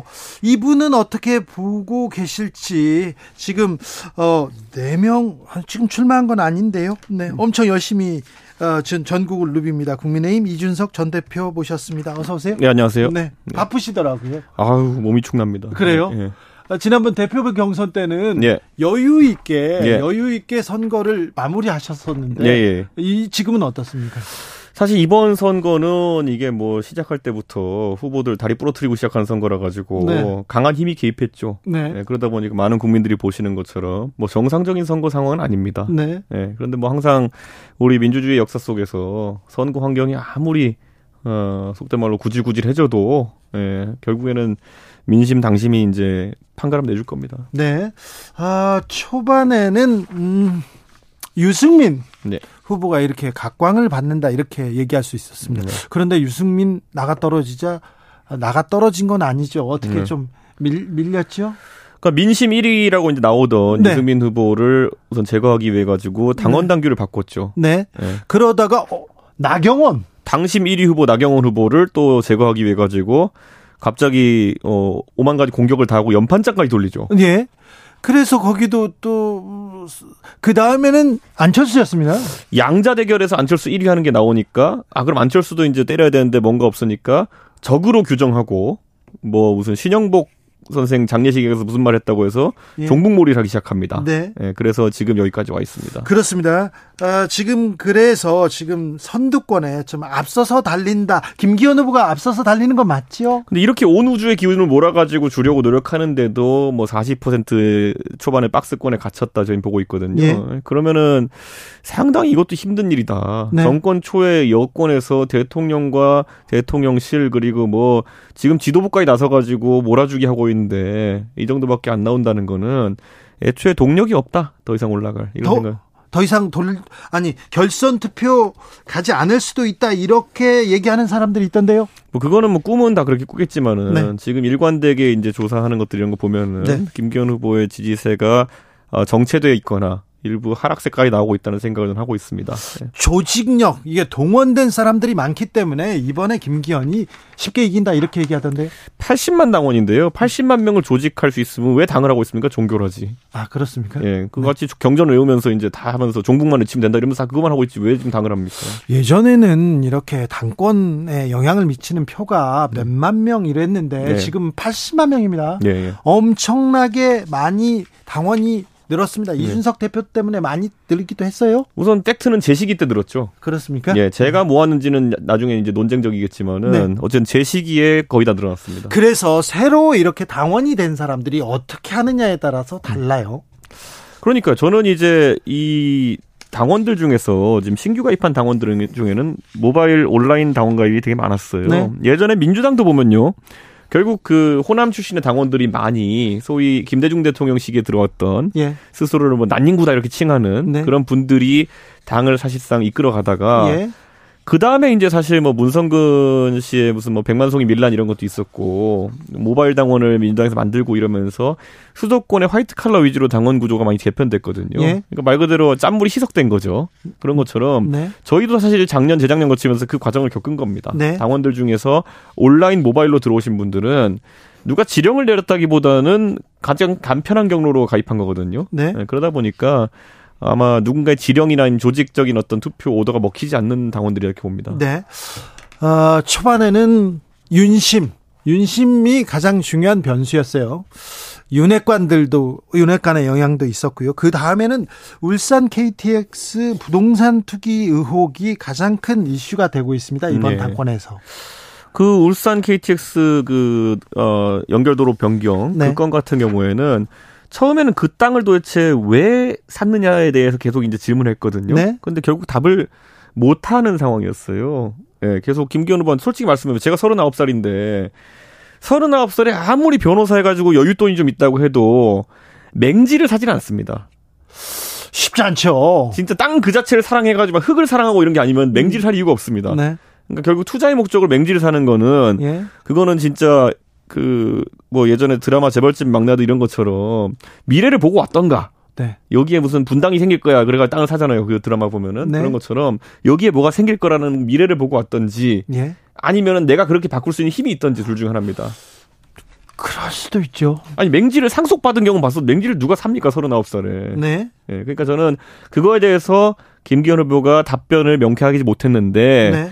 이번에 어제 마침 이제 뉴스타파에서 보도한 내용을 보면은 예. 그 땅의 성격이 어, 과거 변호사로 일하는 시절에 혹시 예. 뭐 성공보수나 이런 걸로 받았을 가능성이 있다. 뭐 이런 것들이 나오면서 조금 이 차전으로 가는 것 같은데 뭐 이 분야 전문가는 어쨌든 황교안 전 대표니까 네.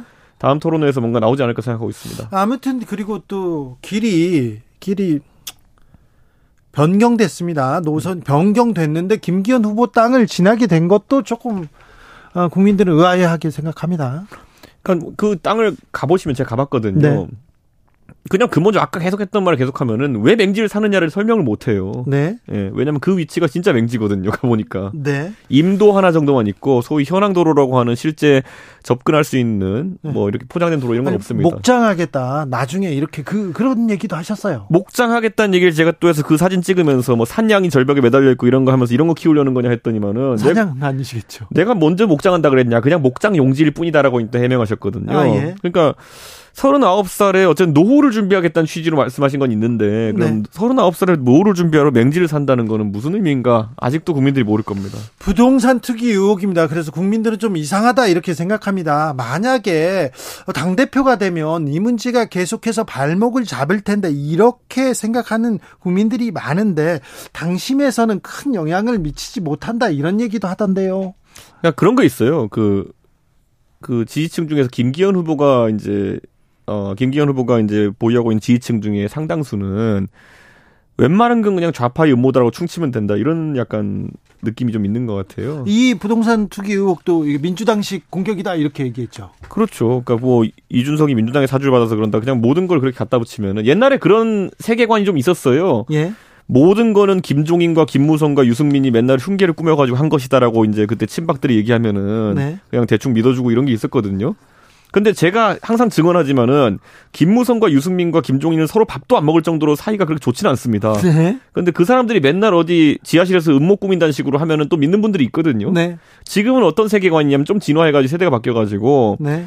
이준석이 맨날 민주당 사람들이랑 작당해가지고 이런 거 음모를 꾸민다 이런 거거든요. 제가 땅을 샀습니까? 네, 제가 무슨 음모를 꾸몄습니까? 음. 알겠어요. 어제 대구에서 김기현, 나경원 두 분께서 손을 잡고 나왔더라고요. 웃고 있더라고요. 어찌 보셨습니까? 글쎄요. 저는 나경원 대표가 무슨 생각인가 네. 잘 모르겠습니다. 보면은. 네. 그러니까 어, 이런 거예요. 저는 정치를 하면서 어, 본인이 억울한 일을 당했다라고 생각한다면은 그에 대해서 명확하게 이야기하는 것이 사실 자기 지지층에 대한 예의거든요. 네. 지금 나경원 대표를 지지하던 지지층 같은 경우에는 네. 여러 번 의아함을 겪었습니다. 이번 선거 과정 중에서. 그렇죠. 어, 처음에 나경원 대표를 오히려 용산에서 미는 거 아니야? 이런 분위기로 가다가 나중에는 어, 왜 싫어해? 혹시 나경원 의원 실수했나? 이렇게 생각했다가 나중에 알고 보니까 그런 것도 아니고. 그러니까 유언비어 다 돌잖아요. 뭐 누구랑 불편한 관계였다는 이런 게 돌고. 지금 와가지고는 그래. 우리 나경원 대표로 이렇게 바보 만들면 안 돼! 이래가지고 열받아서 또 나경원 대표 지지층이 상당 부분 안철수 대표 쪽으로 이전됐다가 네네. 또 최근에 또 이러다 보니까 또 빠져나오고 네. 참 나경원 대표 지지층 하기 힘듭니다. 아니, 그렇죠. 그런데 네. 마음을 준 거잖아요. 지지자들이. 음, 네. 그래, 나경원 좀 해봐라. 네. 마음을 준 거잖아요. 안철수 그래 안 돼? 안철수 좀 해봐라. 이렇게 네. 지지자들이 이렇게 마음을 주고 밀어줬는데 그분들이 전혀 좀 역할을 정치적 그 비전, 비전까지는 아닌데도 메시지를 전혀 내지 않는 것 같아요. 그러니까 저는 이런 거죠. 그러니까 그 나경원 의원이 사실 어느 시점에서 강단 있게 행동하지 못한 사례들은 저도 개인적으로 몇 개 기억하고 있습니다. 네. 예를 들어서 예전에 바른정당을 차릴 때 네. 나경원 의원도 함께 행동할 것처럼 이제 되어 있었거든요. 네. 근데 막판에 빠지시더라고요. 그래요? 네, 그러니까 저는 그게 나경원 의원의 어쨌든 뭐 조심스러운 성격인지 뭔지 모르겠으나 네. 뭐 그렇게까지 박력 있는 강단 있는 행동을 또 하는 스타일은 아니다 이렇게 봅니다. 자, 그래서 물어봅니다. 음. 결선 투표 갑니까? 가죠. 누가 갑니까? 천하람, 김기현. 김기현 가는데 이 등을 천하람이 갑니까? 그렇죠. 천하람이 지금 근데 각종 조사에서는 음. 뭐 삼 등으로도 있고 이 등 조사도 있습니다. 잠시 후에 말씀드리겠지만 그런데 천하람이 올라갑니까? 그 지금 하는 조사는요. 네. 소위 말하는 지지층 조사입니다. 네. 그러니까 천 명을 전화 걸어가지고 국민의힘 지지층이라 답하는 보통 한 삼백 명, 사백 명 정도 샘플한테 누구 지지하냐를 물어보는 건데요. 네. 당원은 그것과 좀 다릅니다. 예. 지지층 국민 중에 통계 내는 거지만은 당원으로 가입한 사람들은 약간 다른 경향성을 보입니다. 네. 어느 정도로 누군가 개인을 정말 좋아해서 가입하거나 뭐 네. 이런 게 있어야 되는 거거든요. 네. 그러면 예전에 아까 말했던 것처럼 제가 대표할 시기에 당원들이 많이 늘어났는데 많이 늘어났어요. 그때 안철수 의원은 우리 당에 없었어요. 아, 그렇죠. 그러니까 안철수라는 개인을 바라보고 들어온 당원은 그 시기에 없다 이거예요. 네. 그러다 보니까 안철수 의원이 지지층 조사에서 보이는 것과 그 당원 조사에서 나오는 것이 좀 다를 것이다 이렇게 네. 봅니다. 지난 이십일일과 이십이일 폴리뉴스와 경남연합일보 의뢰로 국민의힘 지지층 대상으로 당대표 지지했습니다. 지금은 다 지지층 조사입니다. 음. 천하람 이십이 점 팔 퍼센트로 안철수 십칠 점 구 퍼센트를 누르고 이 위에 올랐습니다. 아, 그 조사가 당원 조사입니다. 네. 네. 자세한 내용은 중앙선거 여론조사 심의위원회 홈페이지 참조하시면 됩니다. 자, 그래서 결선에 김기현 천하람이 갔어요. 네. 갔어요. 그리고 이변이 이변을 또 아, 이변을 예상하는 사람도 있습니까? 예상 정도가 아니라 그런 거 좋아하잖아요, 사람들이. 네. 예, 왠지 이렇게 온 우주의 기운을 몰아가지고 대통령까지 밀어가지고 네. 이렇게 막 누굴 밀려 그랬는데 네. 안 되면 괜히 기분 좋잖아요. 아니 강자가 이렇게 네. 또 좌절하면 그럴 그렇기도 하죠. 이게 대한민국 국민들이 바라는. 네. 정말 예전에 노무현 대통령의 성공 스토리이기도 했고 이제 뭐 약자로 시작한 사람이 적수공권으로 이렇게 쭉 올라가는 느낌. 그거에 국민들은 카타르시스를 느낄 것이다. 그래서 네. 당장 저는 확신합니다. 만약에 이제 팔일날 우리가 이제 그거를 하는데 거기서 결선 투표 가고 천하람 후보가 결선 투표 진출한다. 그러면 주진우 기자도 카타르시스를 느끼면서 바로 천하람을 섭외하려고 할 겁니다. 네, 그렇죠. 그래서 제 생각엔 시간상 공교롭게도 아마 천하람 후보의 그 결선 투표 진출 후의 첫 목소리를 주진우 라이브에서 여러분이 들을 수 있을 것이다. 알겠습니다. 네. 예. 자, 이준석의 예상을 한번 예. 믿어보겠습니다. 예. 근데, 자, 당대표 선거만큼 지금 치열한 게 최고위원 선거입니다. 예.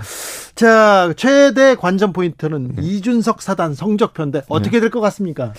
이미 뭐 윤핵관들은 뭐 다 컷오프 떨어질 것이다라고 이제 공개적으로 이야기했는데 자기들이. 네. 이준석계는 다 떨어질 거다 그랬는데 다 진출했어요.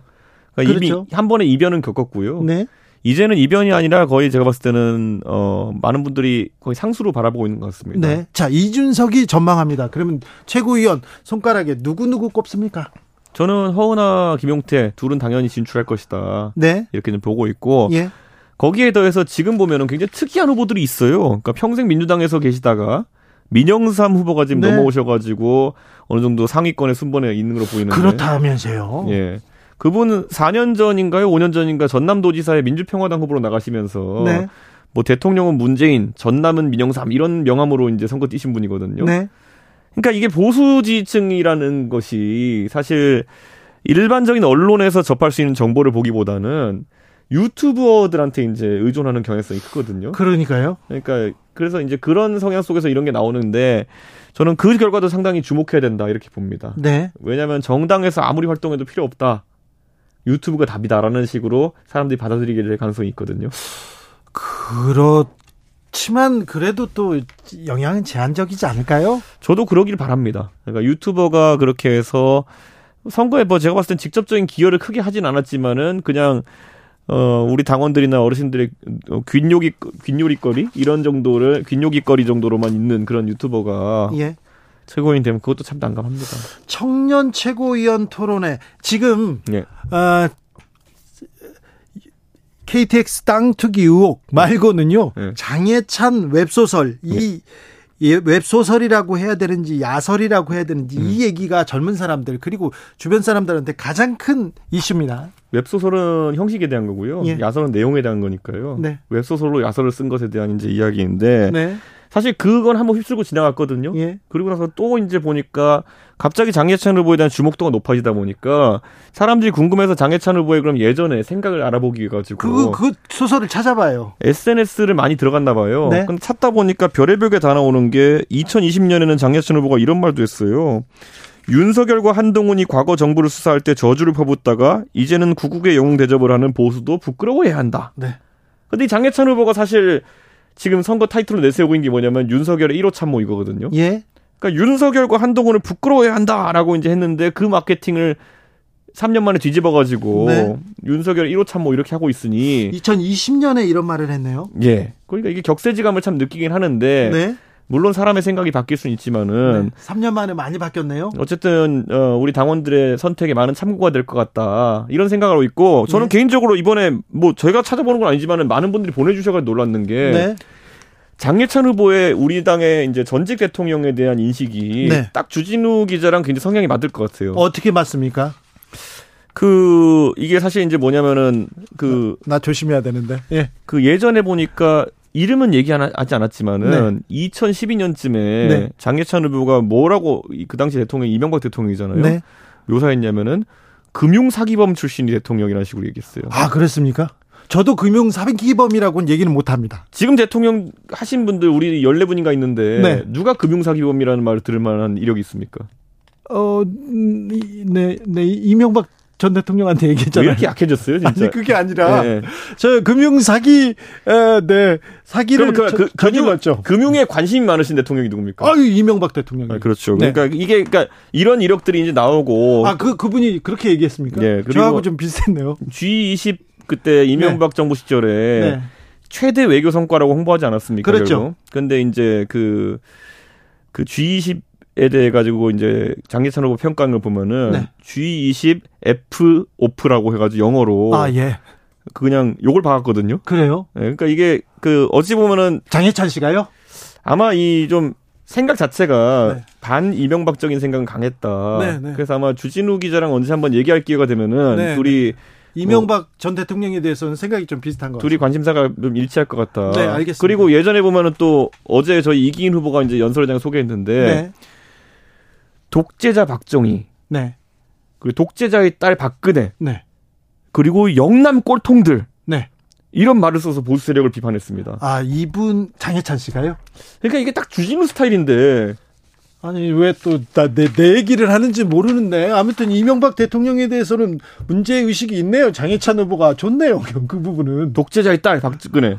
어, 그 말도 틀린 말은 아닙니다. 독재자 박정희. 틀린 말은 아니죠. 영남 꼴통. 뭐 저는 꼴통 그런 얘기는 안 씁니다. 네, 저는 이제, 그런 단어는 안 써요. 그러니까 저는 이런 게 이제 보면서 사실 이게 어느 정도 이제 후보가 관심사를 받으면은 네. 후보의 과거 이제 이력에 대해서 이제 사람들이 찾아보게 되는데 네. 자연스럽게 이런 게 많이 나오는데 네.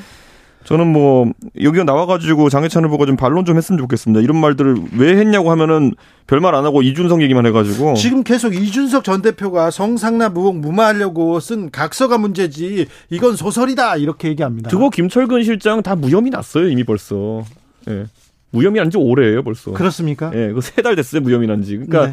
지금 계속 그런 거 붙들고 자기 해명하라고 하니까 남의 이야기만 하고 있는데 언제 한번 또 이제 주진우 라이브에서 또 네. 이런 주진우 기자와 성향이 맞기 때문에 이 이명박 대통령에 대한 심도 있는 대화라든지 네. 독재가 무엇인가에 대해 가지고 특집 한번 했으면 좋겠어요. 아, 그렇습니까? 예. 장혜찬 후보는요 지금 뭐 그 일 호 참, 뭐, 윤석열 대통령 일 호 참모고요. 바쁘셔가지고 잘 안 오십니다, 이제. 주진우, 또 다른 주진우 분하고 되게 친하다고 하시던데. 아, 그래요? 예, 예. 아, 장혜찬 씨하고 그 대통령실에 있는 주진우. 예, 예, 예. 네, 그분들하고 친한 거죠. 어쨌든, 예, 주진우라는 이름 가진 분과 많이 맞는 것 같습니다. 아, 알겠습니다. 장혜찬 청년 최고위원 어, 최고위원 후보 저 반론 인터뷰 얘기 들어보겠습니다. 아니, 이, 성, 이 성향에 대해서는 꼭 물어보겠습니다. 아니, 당연히 모셔야죠. 이런 중요한 얘기. 아니 국민들 중에서 이런 얘기를 듣고 네. 또 새로운 인상을 가질 수 있어요. 네. 그러니까 아니 진짜 독재에 대한 인식이라든지 이런 것들. 근데 저 윤 대통령하고 친하다는 사람들은요. 방송 출연을 잘 안 해요. 아 이분은 업이 방송이기 때문에 네. 나와가지고 꼭 이런 얘기를 육성으로 들려줬으면 좋겠습니다. 알겠습니다. 제가 네. 물어보겠습니다. 네. 음, 아무튼 장혜찬 후보는 음, 백 퍼센트 허구였다 이렇게 얘기하셨는데 네. 어, 그 웹소설에서 특정 연예인 연상시키는 이름 바꿨고요. 네. 그다음에 삼단 고음 이런 것도 없앴습니다. 하, 그러니까 이게 사실 예전에 장혜찬 후보가 이제 여의도 정치하는 젊은 사람들 중에서 네. 도대체 생계를 뭐로 유지하는지 모르겠다. 네. 혹시 엄마 카드로 생활하는 거 아니냐 이러면서 집단 누구를 공격했죠. 집단으로 깠거든요. 근데 본인은 이제 그래서 난 자랑스럽게 돈 벌어서 이렇게 하는 거다 이랬거든요. 네. 근데 뭐로 돈 벌었냐 사람들이 봤더니만은 이렇게 작가 생활을 하고 계시고 네. 그리고 이제 보수층에서 이제 보면은 그 이재명 의원을 비판할 때 뭐 자꾸 그러니까 내용을 잘 모르겠지만 왜 이렇게 조폭 뭐 이런 데랑 같이 이름이 자꾸 나오느냐. 그래서 이재명 의원이 좀 곤란을 겪은 게 있는데 이 장혜찬 작가 같은 경우에는 이 묘재라는 필명을 쓰면서 그 전설의 주먹이라고 하는 조창조 씨의 네. 자서전을 집필하셨거든요. 아, 그렇죠. 그, 그 회고록인가요? 뭐 네. 그런 걸 집필하셨는데 뭐 이런 거 보면은 왜, 왜 그런 걸로 돈 벌고 살았지? 네. 네. 아무튼 그 네. 원로 조폭인데요. 조창조 씨라고 있습니다. 근데 그분의 그 뭐라고 해야 돼? 과거는 거의 미화돼 가지고 네. 지금 사실관계가 다른데 네. 그런 소설 때문에 그런 소설이 아니라 회고록 같은 걸 썼어요. 그러니까. 아, 그렇습니까? 예, 예. 자, 몇 가지 더 물어보겠습니다. 이준석 전 대표가 나와서 예, 예, 예. 아, 정순신 변호사 국수본부장 낙마 사태는 전당대회 변수가 되, 됐나요? 정권의 변수가 됐죠. 그보다 큰. 왜냐하면 인사검증 체계에 대해 가지고 예? 이제 이런 거예요. 책임과 권한은 같이 간다인데. 네. 결국에는 이 법무부에 상당한 권한이 넘어갔다고 처음에 이제 이야기했던 거 아닙니까? 예. 그러면 이제 책임은 또 권부로 넘어간 줄 알았는데. 그렇죠. 이번에 이제 공교롭게 뭐 한동훈 장관은 좀 억울할 겁니다. 왜냐면 본인과 같은 기순이 뭐 이래가지고 정순신 후보자와의 사적인 어떤 그 인연이라는 게 부각돼가지고. 네. 근데 본인은 그런 학폭 의혹이랑 몰랐다 하고 있어요. 예. 그런데 뭐 어떻게 봐야 될지 모르겠습니다. 그러니까 이거를 검증을 더 잘했다고 이제 하기 위해서 그런 체제를 바꿀 걸 텐데 결과는 이번에 케이비에스에서 예전에 보도했던 것도 검증을 안 했다는 거 아닙니까? 그렇죠. 이게 뭐 사찰을 하라는 것도 아니고. 네. 그래서 보도 내용만 봐도 알 수 있는 것에서 검증이 부족했다는 거는 네. 뭐 아직까지 체계가 안 잡혔다고 하기에는 일 년이 지났고요. 좀 앞으로 해, 좀 잘해야 될 것 같습니다. 네, 그렇죠. 아무튼 추천을 했어요. 근데 검증도 제대로 안 했습니다. 검증은 실패했는데 한동훈 법무부 장관도 몰랐다. 대통령실도 몰랐다. 이게 몰랐다만 얘기하고 넘어가면 권한은 줬는데 책임은 누구한테 물어야 됩니까? 이렇게 얘기합니다. 아무튼 대통령도 대통령 몰랐다고 넘어가는 건 좀 너무한 것 같아요. 저는 그리고 이것도 한번 지적하고 싶은 게 보수 정권, 보수가 문재인 정권 내내 지적했던 게 뭐냐면은 네. 왜 문재인 정부에서는 육군 참모총장이나 이런 인사를 할 때 사관학교 출신을 배제하기 위해서 노력하느냐. 물론 문재인 대통령이 뭐 사관학교들이 일방적으로 이걸 군을 운영하고 이런 것들에 대한 문제의식이 있긴 했지만은 가장 최정예 군인을 그렇다고 해서 역차례별로 해서 됐겠느냐 이런 거거든요. 네. 이번에 국수본도 전 보면 이제 어떤 문제가 생기냐면은 경찰, 수사경찰이 그래도 한 삼, 사만 되는 조직이거든요. 네. 그럼 수사경찰이 그 조직을 가장 잘 이해하고 있을 텐데 그럼 수사경찰을 배제하고 아무리 수사의 전문가다 하더라도 검찰 출신 넣는다는 거는 이건 또 다른 그때 비판했던 문재인 정부와 같은 일이 발생하지 않을까. 네. 주류에 대한 역차별이라는 말이 나왔을 때 어떻게 이제 반응할 것이냐. 네. 좀 뭐 그것도 있습니다. 네, 네. 이재명 민주당 대표의 체포동의안 네. 이 부분도 전당대회에 영향을 미치죠. 그건 이미 연, 영향을 많이 미쳤고요. 예. 그러니까 저는 근데 이재명 후보 이재명 의원에 대한 사법 리스크라고 하는 것은 저는 오래 부각되어 왔었기 때문에 저는 그렇게 단기적으로 영향이 크진 않을 것이다. 네. 저는 이렇게 보고 있고 오히려 민주당 쪽에 그냥 정무적인 고민은, 고민은 굉장히 깊어간다 이렇게 생각합니다. 네, 전당대회가 꼭 일주일 남았습니다. 네. 앞으로 일주일이면 선거 네. 치를 때 일주일이면 매우 긴 시간입니다. 네. 변수가 있을까요? 저는 이제 보면은 안철수 후보가 오늘 갑자기 또 급발진해가지고 이번 선거는 대통령실 쪽에서도 불공정했고 당 지도부도 불공정하고 선관위도 불공정하다 이런 식으로 까기 시작했거든요. 오늘이요? 예, 갑자기 또 급발진했어요. 네? 원래 며칠 전까지만 해도 아무 말도 하지 않으면 아무 일도 일어나지 않을 것입니다. 이런 협박을 들었었잖아요. 네. 그래서 가만히 있다가 갑자기 또 급발진했는데 안철수 후보가 좀 선명한 메시지를 계속 냈으면 좋겠다. 네. 왜냐하면 이번 사태를 통해 가지고 국민들은 안철수 후보가 사실 지금까지는 중도적 입장이나 모호함 이런 거를 이제 통해서 소구해 왔는데 당내 선거는 모호함이라는 게 없어요. 네. 근데 그런 걸 좀 선명히 가져왔으면 좋겠다는 생각입니다. 네. 지금껏 모호함으로 왔는데 일주일 만에 달라질까요? 아, 그래도 시작은 해야죠, 이제 좀. 네. 그렇습니까? 네. 황교안 후보는 어떻게 보십니까? 이번 전당대회를 통해서 가장 대중적으로 네. 어, 이미지 변환에 성공한 분이 황교안 대표. 정치력을 보인 분도 황교안 후보입니다. 그러니까 황 대표님이 과거에 이제 본인의 안타까운 백팔십 석 내준 그것 때문에 부정선거에 꽂혀 있을 때는 아니 대선이라는 중요한 선거에서 왜 저걸 들고 나오지 이런 식으로 해서 많은 사람들이 의아해했거든요. 예? 그런데 이제 전당대회라는 중차대한 또 다른 선거를 놓고는 상당히 날카롭고 또 어, 본인의 전문성을 살리는 그런 질의를 하시면서 저만 해도 굉장히 그 호감으로 이제 많이 바라보고 있습니다. 네. 어, 박지원 전 원장의 그냥 그 분석입니다. 네. 이준석, 유승민 당 출연할 것이다. 계속 이렇게 예측하고 있는데 네. 어찌 보시는지. 제가 반농담조로 박지원 원장 그런 얘기 하시면은 네.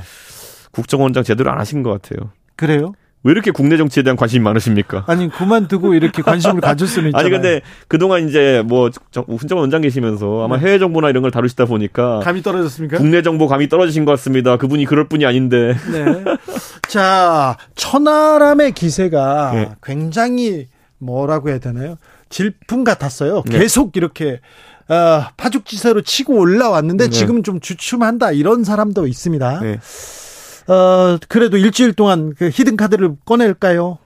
삼 주 전에 데뷔한 가수입니다. 네. 네. 그렇기 때문에 삼 주 전에 데뷔한 가수가 지금 뭐, 어? 뭐, 잠시 쉬어가느니 뭐 이런 얘기가 나오는 거거든요. 네.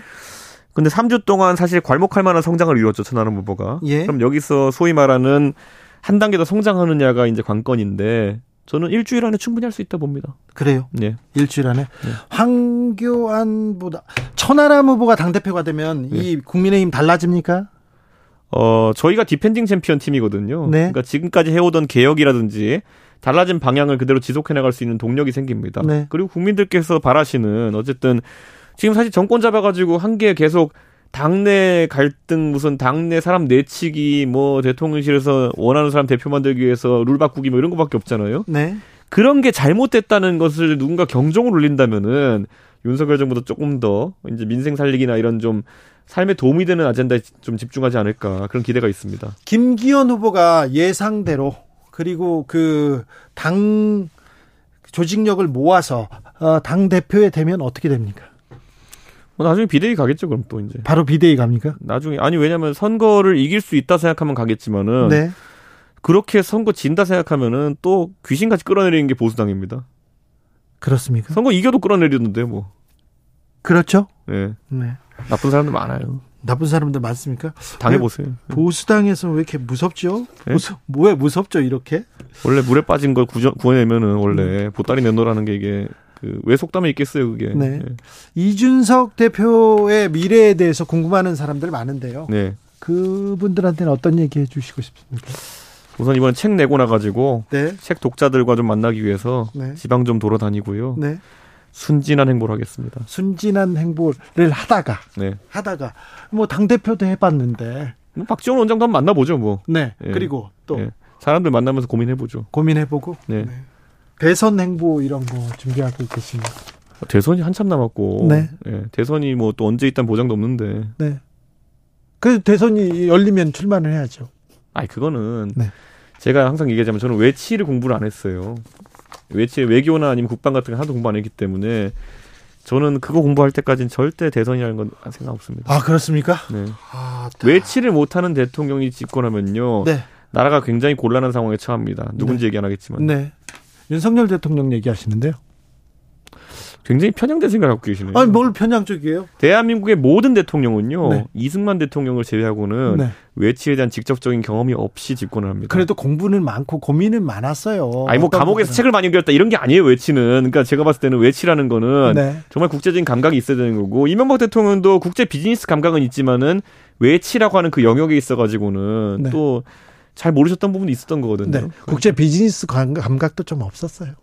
하여튼간 이명박 대통령 하면은 그렇죠. 이명박 대통령 장혜찬 후보하고 제가 같이 만나보세요. 얘기해 볼게요. 예, 예, 예. 그리고 다시 한번 얘기하시자고요. 예, 예. 네, 여기까지 듣겠습니다.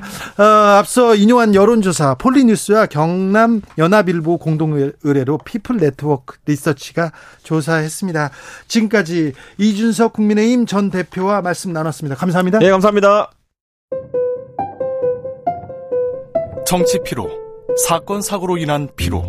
고달픈 일상에서 오는 피로. 오늘 시사하셨습니까?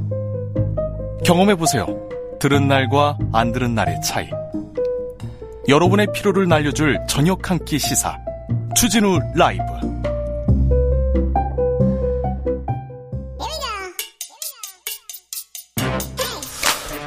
과학을 향한 진지한 고민. 과학과의 수다. 주진우 라이브 과학 선생입니다. 과학 커뮤니케이터 이, 이선호 엑소쌤 어서 오세요. 네, 반갑습니다. 엑소쌤입니다. 제가 과학 수업을 기다리는 거는 처음입니다. 자, 오늘 어떤 얘기 할까요? 오늘은 최근에 챗지피티 인공지능 관련해서 너무 화제가 많다 보니까 이거 얘기해야 됩니다. 이거 공부해야 됩니다. 네, 진짜. 이거는 초등학생도 이해할 수 있게 예. 아주 쉽고 간결하게 또 앞에 또 이준석님께서 나오셔가지고 제 시간을 많이 뺏어 먹어서 네. 지금 얼마 없기 때문에 네. 쉽고 간결하게 한번 준비해보겠습니다. 자, 가봅시다. 어, 자, 챗지피티가 뭐냐면 너무 쉽게 비유를 하자면 세상 모든 것들을 알고 있는 친구가 바로 옆에 하나 생겼다고 상상을 해봐요. 모든 질문에 바로 대답합니다. 바로 대답할 수 있는. 네, 네 그런 것들이 이제 옆에 친구가 아니로 아니라 컴퓨터 인터넷상에서 대답을 해주는 친구가 생겼다. 네. 이렇게 상상하시면 되고요. 그동안 근데 검색해주는 사이트는 있었어요. 네네. 근데 그거하고도 다릅니다. 전혀 다르죠. 그 차이를 특별하게 제가 좀 쉽게 비유를 하자면 예를 들어 주진우 라이브가 어떤 몇 메가헤르츠고 무슨 요일부터 무슨 요일까지 하고 뭐 청취율 얼만큼 나와? 이렇게 질문을 하면은 일반 검색창에서는 엉, 엉뚱한 답이 나오죠. 네. 그런데 이 챗지피티를 쓰면은 정확하게 이거를 대답을 해준다라는 거죠. 네. 그래서 기존 검색창 같은 경우는 뭐 구글이나 뭐 다양한 사이트에서는 한계점이 결국 주진우 라이브 검색해서 일일이 사이트 내에 하나하나 찾아다녀야 본인이 원하는 정보를 알 수 있었는데 네. 이제는 그냥 문장으로 채팅하듯이 물어보면 돼요. 물어보면 다 대답을 해주고 네. 여러분들이 아직 안 써보신 분들이 많으실 텐데 써보면 설마 이런 것까지 대답해주겠어? 네. 이런 거 다 대답해줘요. 다 대답합니다. 대답하는데 한글로 물어보면 아직 한계가 많아요. 아 맞아요. 그 순조 임금님 순조가 좋아하는 만화는 이렇게 하면 도라에몽 나온답니다. 이건 좀, 좀 잘못된 건데 네. 아직은 좀 어, 모르는 것도 많은데 네. 영어로 물어보면요. 엄청 좀 잘 많이 알더라고요. 네네. 근데 최근에는 이런 한국 쪽 번역도 많이 이제 개선이 돼서 네? 웬만한 것도 다 대답을 해주고 저도 최근에 약 병원을 다니는데 특정 약을 먹는데 새로운 또 다른 이제 병 때문에 새로운 약을 처방받았어요. 그래서 제가 의사 선생님한테 못 물어본 거를 내가 이런 약 먹고 있었는데 새로운 약을 받았어. 이 약, 이 약 동시에 먹어도 돼? 하면은 순식간에 검색해서 부작용이 나올지 또는 어떻게 먹어야 되는지 이런 거를 쉽게 설명을 해주더라고요. 그렇습니까? 네, 뭘 물어봐도 다 대답합니까? 맞, 맞습니다. 거의 대부분 대답합니다. 근데 네. 어떻게 이렇게 빨리 찾아서 어떻게 빨리 이렇게 해결하는 걸까요? 어, 쉽게 비유를 들면은 최근에 뭐 피지컬 백이라는 프로그램이 있었는데 그게 얼만큼 튼튼한지 뭐 달리기를 잘하는지 어떻게 보면 컴퓨터로 치면 하드웨어가 좋은 사람을 뽑는 대회였거든요. 네. 그래서 이 하드웨어도 챗지피티는 좋고 그다음 두 번째 뇌생남이라는 단어가 있지 않습니까? 네. 그런 분들은 이제 육체미가 좋진 않아도 뇌가 똑똑하다. 엑소쌤처럼. 어 저는 어 감사합니다. 그래서 네. 뇌생남이라는 타이틀이 제가 맞는지 모르겠지만 네, 맞아요. 어 아무튼 이제 이걸 컴퓨터로 치면 소프트웨어거든요. 네. 그러니까 이 챗지피티는 하드웨어, 소프트웨어 둘 다 좋을 수밖에 없는 게 첫 네. 번째로 지피유라는 연산 장치를 쓰는데 어 그냥 쉽게 일 초에 삼백십이 조 번 계산을 할 수 있는 능력을 가지고 있어요. 네. 그러니까 엄청 빠른 거죠. 그러니까 빠르게 달리는 어, 빠르게 정보를 전송해 준다. 그래서 하드웨어가 좋고요. 네. 두 번째로 소프트웨어도 좋습니다. 얘도 머리가 되게 좋은 게 이 챗지피티는 딥러닝이라는 인공지능 기술을 활용하는데 어, 예를 들자면 뭐 고양이 사진을 몇백만 장을 보여줍니다. 챗 지피티한테. 네. 그래서 이제 네가 알아서 고양이, 이게 고양이 사진들인데 몇백만 장이 알아서 고양이의 특징을 잡아내. 네. 이렇게 하잖아요. 네. 그러니까 우리가 굳이 이 챗 지피티한테 고양이는 털이 다 있고 다리가 네 개고 귀엽고 날렵하고 이런 거 설명 안 해줘도 네. 얘가 스스로 쫙 이 고양이 사진 수백만 장을 보고 아 이런 특징을 가지고 있는 애들이 고양이구나. 그래서 다음부터는 어떤 사진을 봐도 고양이인지 아닌지 가려낼 수 있다라는 거죠. 그렇습니까? 네. 참. 아, 이걸 어떻게 구분해가지고, 네. 어떻게 사람들한테 알려줄까요? 그래서 사실은 여기서 또 얼만큼 세세하게 구분하냐에 따라서 인공지능의 똑똑함이 달라지는데, 네. 뭐 예를 들어서 같은 고양이더라도 고양이 종들이 아주 많지 않습니까? 네. 뭐 샴 고양이도 있고, 러시안 블루도 있고, 종류들이 많거든요. 네. 그 수많은 사진 속에 있는 하나하나의 세세한 그런 미묘한 차이점들을 잘 구분할수록 인공지능은 당연히 그 정보들을 세세하게 구분할 수 있는 뜻이라는 거거든요. 네. 어, 쉽게 다시 고양이 사진으로 비유를 드자면 같은 고양이가 있는 조금씩 다, 다른 사진을 수백만 장을 보여줘도 거기에 종이 다른 고양이들이 아주 많으니까 인공지능 입장에서 똑똑한 인공지능들은 어 같은 고양이 사진인데 이 고양이는 코랑 꼬리 부분이 좀 검정색이네? 아 얘는 샴 고양이야. 그리고 뭐 이 고양이는 회색 털이고 눈이 초록색이네? 아 이 고양이는 러시안 블루야. 이런 식으로 하나하나의 세세한 차이점을 구분할 줄 알수록 더 인공지능은 정보를 정밀하게 구분하고 정확한 정보를 전달해 줄 수 있다. 그런 능력이 높다라고 볼 수 있거든요. 네. 그래서 이러하게 세세하게 차이점들을 구분할 때 그 차이점 하나하나를 매개 변수라고 하거든요. 예. 참고로 챗 지피티는 무려 천칠백오십억 개의 매개 변수를 구분할 줄 안다고 그래요. 예. 즉 방금 말씀드린 것처럼 일 초에 삼백십이 조 번의 계산을 할 수 있는 아주 좋은 하드웨어를 가지고 있고요. 네. 두 번째, 어, 어떻게 보면은 원하는 정보를 정확하게 세세하게 구분할 수 있는 똑똑한 소프트웨어, 머리까지 가지고 있으니까 네. 우리가 뭘 물어봐도 원하는 정보를 쉽게 비율에 들어가면서 빠르게 대답을 해줄 수 있다는 거죠. 조혜숙님께서 저희 아들이 모르는 거 자꾸 물어봐서 곤란할 때 많은데요. 챗 지피티한테 기대해도 될까요? 물어봐도 됩니다. 그런데 아, 아까... 어떻게 물어보는지가 굉장히 중요합니다. 아, 이렇게 그렇죠. 질문이 매우 중요한 게 이 특징이기도 합니다. 네네. 김종무님께서요. 어, 이거 스카이넷 현실판인가요? 이거 이 생각하는 사람들 많아요. 영화 아, 터미네이터에서 네. 인공지능이 반란 일으켜가고 전쟁 일으켜서 이렇게 일, 일어난 일이지 않습니까? 네네. 그래서 인공지능이 반란 일으키거나 네. 사람을 지배할 수도 있다 이런 생각하는 사람들 많은데 이게 사실은 저도 좀 두려운 게 네. 사실 이런 챗지피티뿐만 아니라 창작용 인공지능이 모든 분야에서 지금 만들어지고 있거든요. 그래서 얼마 전에 미국에서 매우 중요한 회사 개발자가 네. 어, 지능이 있다고 얘기해가지고 해고되는 일이 있었잖아요. 아, 아, 그거는 약간 단순한 해프닝이었고요. 예. 그와 별개로 지금 어떤 사례가 일어나고 있냐면 예를 들어서 그 작곡을 하는 인공지능도 나왔고요. 음악 작곡. 네. 그림을 그려주는 인공지능도 나왔는데. 그림을 그려주는 인공지능이 얼마나 똑똑하냐면요. 네. 제 마음을 이렇게 표현해가지고 이거 그림으로 그려, 그려줘. 이렇게 이 많이 넣잖아요. 네. 그러면 띡 누르지 않습니까? 한 번에 막 삼십 장씩 오십 장씩 금방 그려줘요. 그쵸, 그쵸. 그런데 너무 놀랄 정도로 너무 자기의 마음을 잘 표현하죠. 네. 이게 참 무서운 게 심지어 이거는 단 한 번도 누군가 만든 적 없 어떤 새로운 그림이 나오는 거고 심지어 어떤 사람은 몰래 이런 작곡한 거나 아니면 그림 그린 걸 대회에 출품시켰거든요. 예. 그런데 전부 다 대상을 받은 거예요. 그러니까요. 그래서 사실은 이게 참 유용한데 중요한 건 이 인공지능들이 이 답을 내려줄 때 어떤 근거를 가지고 답을 내려줬는지 인간은 알 수가 없어요. 네.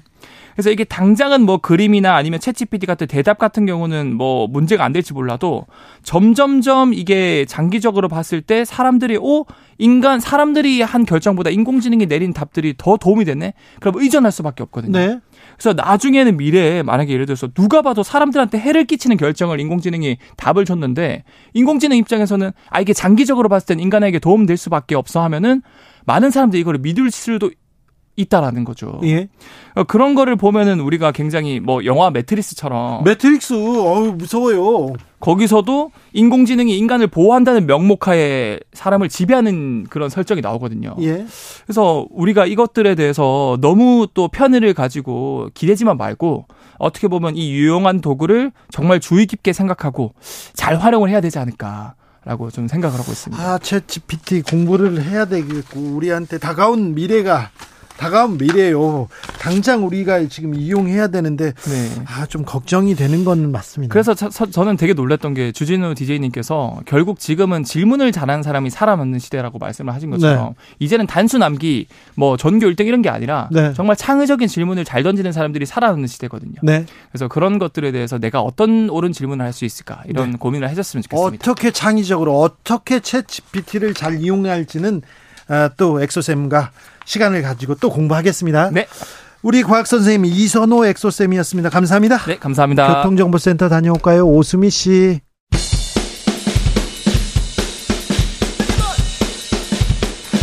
틱탁 틱탁 틱탁 현란한 입담의 환상 드리블. 오늘 이 뉴스를 주목하라. 이슈 티키타카. 머리끝부터 발끝까지 핫이슈 더 뜨겁게 이야기 나눠보겠습니다. 김수철 여의도연구원 부원장 어서 오세요. 네, 반갑습니다. 최진봉 성공회대 교수 어서 오세요. 네, 안녕하십니까. 국민의힘 전당대회 어떻게 흘러갑니까? 아... 결선 투표 없을 것 같은데요, 분위기가. 아, 없을 아, 차예요. 아, 일 차에. 예, 예, 예. 방금 전에 이준석 전 대표 결선 투표 반드시 간다 얘기하는데 그런데 아니, 왜 이거 당, 내, 네. 당 내부에 있는 사람들은 음. 결선 투표 없을 거야 이런 얘기도 많이 합니다. 왜 그러냐면 일단 이제 여론 조사가 사십 퍼센트 후반대가 나오면 이제 표 결집이 이루어지기 때문에 생각보다 그게 막 오십 퍼센트까지 근접한다고 하는 것은 충분히 더 나올 수 있다는 과학적 근거로 말씀드리는 겁니다. 네, 그렇습니까? 음. 아, 저는 그렇게 생각하지 않고요. 결선 투표 갈 거다. 네. 그러니까 누가 가느냐가 문제죠. 이 등으로 누가 올라. 물론 저는 뭐 막판에 가면 김기현 후보가 당선될 거라고 생각해요. 그러나 첫 번에 하긴 좀 어려울 것 같고 네. 제가 볼 때는 이제 누구랑 마지막 결선을 하느냐가 중요하겠죠. 네. 청취자 여러분 잘 보세요. 네. 아, 굉장히 그 정치에 정치 네. 오랫동안 정치권에 몸담고 음. 그리고 잘 예측하고 판세를 잘 읽는다는 음. 분들도 많이 못 맞춰요. 그러니까 어떻게 되는지 그렇죠. 지켜보시면 결과를 봐야죠. 결과는 결과를 아무도 모릅니다. 자, 그럼 결선에는 누가 갈까요? 그래서 이제 그걸 제가 또 준비해왔. 이제 천하람 후보가 음. 이 등을 해서 네. 결선 투표로 반드시 갈 수 있겠다, 갈 수 있겠다고 하는데. 음. 저는 생각보다 쉽지 않을 거다라는 생각을 하고 있습니다. 네. 네, 왜냐하면 이 등은 누가 됩니까? 안철수가 음, 되지 않을까 생각하고 있습니다. 안철수. 예, 예. 자, 최진봉 교수님은요? 저도 그 부분에서는 약간 동의해요. 안철수 그래요. 후보가 될 가능성이 높다. 물론 천원 후보가 치고 올라오고 있는데 네. 그 이 벽을 완전히 뛰어넘어서 안철수 후보를 추월하기까지는 약간 좀 한계가 있지 않을까. 알겠습니다. 정치자 여러분. 기억해 주시기 바랍니다. 정치 판세를 예측하고 있습니다. 아, 틀릴 수 아무리 있습니다. 아무리 유능하고 아무리 이렇게 경력이 많은 사람들 잘 틀립니다. 이거 이분들이 네. 보시는 겁니다. 네. 그렇습니다. 자, 최고위원 후보로 가봅시다. 네, 네. 장혜찬 웹소설 너무 뜨거워요. 아, 저는 그 이제 한 십여 년 정도 된 이제 이야기가 됐는데 그걸 보면서 이제 그 전당대회에 그런 이야기들이 오고 가는 것 자체가 조금 안타깝고요. 그러게요. 최고위원 예, 예. 선거에서 이렇게. 그렇습니다. 그런데 이번에 좀 국민의힘 그 당 지도부나 예. 정치인들은 좀 어떻게 좀 반성해야 되는 것이 국민을 위해서 국가 경제를 위해서 지금 어려운 민생을 위해서 뭘 하겠다는 얘기는 하나도 안 하고요. 저는 뭘 하겠습니다. 이런 얘기는 안 나오고.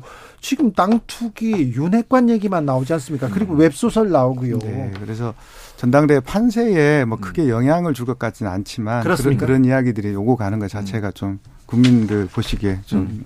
그렇겠다는 그렇죠. 생각이 네. 들었습니다. 그러니까 이제 문제 말씀하신 것처럼 장희찬 후보가 당선될 것 같아요. 근데 될 것 그, 같아요. 뭐 결과적으로는 그럴 것 같아요. 근데 문제는 뭐냐면 이게 국민들한테 주는 이미지거든요. 그러니까 국민의힘 청년 최고위원인데 그 장혜찬 후보가 갖고 있는 여러 가지 논란들이 사회적으로 받아들이기 어려운 부분이 좀 있지 않습니까? 본인은 뭐 그냥 백 퍼센트 환타지라고 얘기하지만 거기에 나오는 사람 이름이라든지 배경이나 이런 게 보면 현재 연, 어, 활동하고 있는 연예계 여성 연예인과 이게 오버랩이 되잖아요. 네. 근데 그걸 그렇게까지 표현하는 것이 과연 맞는 것이냐? 물론 그 당시에 본인이 정치를 안 했기 때문에 뭐라고 얘기할 수는 없겠지만 그럼에도 불구하고 그런 과거에 그런 행적이 있는 분이 나왔을 경우에 이것이 국민들이 국민의힘 최고위원에 대한 이미지를 어떻게 가질까 하는 부분은 깊이 고민해봐야 된다. 네. 이게 나중에 문제가 돼요. 지금이야 뭐 그냥 넘어가죠. 선거에는 그 영향을 안 미치지만 이제 두고두고 이 문제가 앞으로도 계속 국민의힘의 발목을 잡는 요소로 작용할 가능성이 있다고 봅니다. 그럼 국민의힘 최고위원은 어떤 분들이 될까요?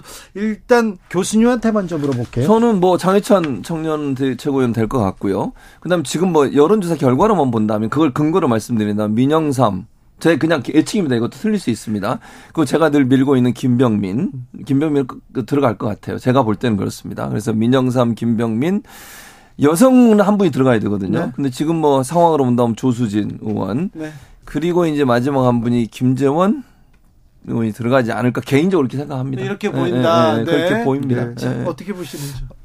저도 이제 여성은 조수진, 음. 네. 그다음에 뭐 민영삼, 김재원, 김병민 정도 되지 않을까 음, 싶고요. 음, 음. 제가 이번에 이제 그 방금 전에 이제 이준석 대표 인터뷰하고 가셨지만 사실은 이제 개혁 진영 부분들이 처음에는 언론의 주목을 확 받다가 천하람 이제 후보가 뜨다 뜨면서 그 개혁 후보 사인방이 좀 뜨는 듯 했으나 막판에 가서 좀 뒷심은 좀 약했다라는 생각이 좀 들었고요. 그럼에도 불구하고 이제 이준석 대표가 그 주장하듯이 본인이 대표실에 들어왔던 아주 그 말하자면 충성도 높은 당원들이 투표를 하게 되면 네. 좀 뭐 여지가 있다 이렇게 하긴 하는데 좀 지켜볼 대목인 것 같습니다. 자, 국민의힘 전당대회. 네. 네. 어, 막 이렇게 좀 흥미를 가지고 흥행 요소를 가지고 막 달려가다가 좀 정순신 아들 논란 이것 때문에 좀 어, 사람들의 관심사가 좀 다른 데로 갔어요. 사실은 그렇죠. 네.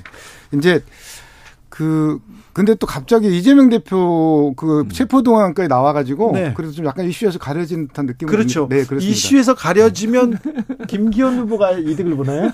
아니 아니 근데 그 이 상황 이, 네. 이 정순신 거는 누구에게 득이 되거나 손해가 될 걸로 보여지진 않습니다. 이슈가 사라졌으니까. 아. 그러니까 소위 국민의힘에서 그렇게 얘기했죠. 주진우 기자 말씀처럼 이런 거잖아요. 국민에서 흥행이 된다. 국민의힘의 뭐 당대표 선거가 사람들의 네. 관심을 많이 끌고 있다. 이러다가 정순신 변호사 사건이 터지면서 사실 그쪽으로 확 몰리면서 이 국민의힘 당대표 선거가 사실은 이슈에 좀 멀어진 건 사실이에요. 네. 근데 이제 뭐 사실 정순신 카드 같은 경우 이, 이 이슈 같은 경우 물론 당대표 선거에 당락에 영향을 미치진 않아요. 그러나 기본적으로 현재 윤핵관 중심으로 되고 검사 중심의 인사가 편중돼 있다는 부분은 확실히 부각된 부분이 있고 사실 왜 그러면 한동훈 장관이 법무부로 인사검증을 하는 시스템을 가지고 갔는데 제대로 시스템을 마련이 안 돼가지고 이걸 걸러내지 못했는가 하는 부분에 논란이 있을 수밖에 없어요. 그러니까 정순신 후보 개인에 대한 비판도 있고 학교폭력의 문제점들에 대한 지적도 있지만 그와 함께 인사검증 시스템이 제대로 작동하지 않고 있다는 점에 대한 문제가 너무 크다고 생각해요. 근데 이 문제에 대해서 어느 누구도 책임을 안 지려고 하고 윤희근 청장 같은 경우에도 자기는 그냥 일 차 검증에서 기계적으로 된 걸로 보고 그냥 추천했다 이렇게 얘기해버리잖아요. 안타깝다 하고 네, 끝나요. 끝나요. 그다음에 한동훈 장관 같은 경우 정무적으로 유감을 표명하지만 법적인 책, 뭐 책임 부분에서는 선을 완전히 긋는 듯한 모습을 보이거든요. 그럼 대체 이 시스템에 대해서 누가 책임을 지냐는 거죠. 문재인 정부가 했던 시스템이 잘못됐다고 본인들이 판단하셔서 법무부로 이관을 시켜가지고 시스템을 만들었는데 그 시스템이 제대로 작동하지 않고 있잖아요. 심지어 오 년 전에 언론에 나왔던 얘기고 이미 생활기록부에 다 올라가 있다잖아요. 그럼에도 불구하고 발견을 못했다고 하면 앞으로 그럼 이런 비슷한 일이 있을 때 그럼 또 못 잡는 거잖아요.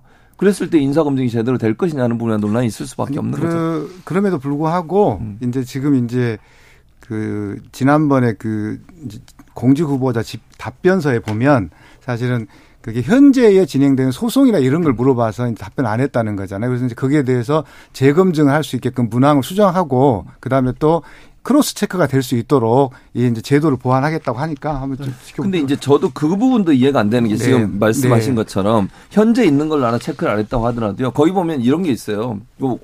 원장님도 해보셨을 텐데 검증 내용 보면 본인하고 직계가 좀 모두 다 사인하게 돼 있어요.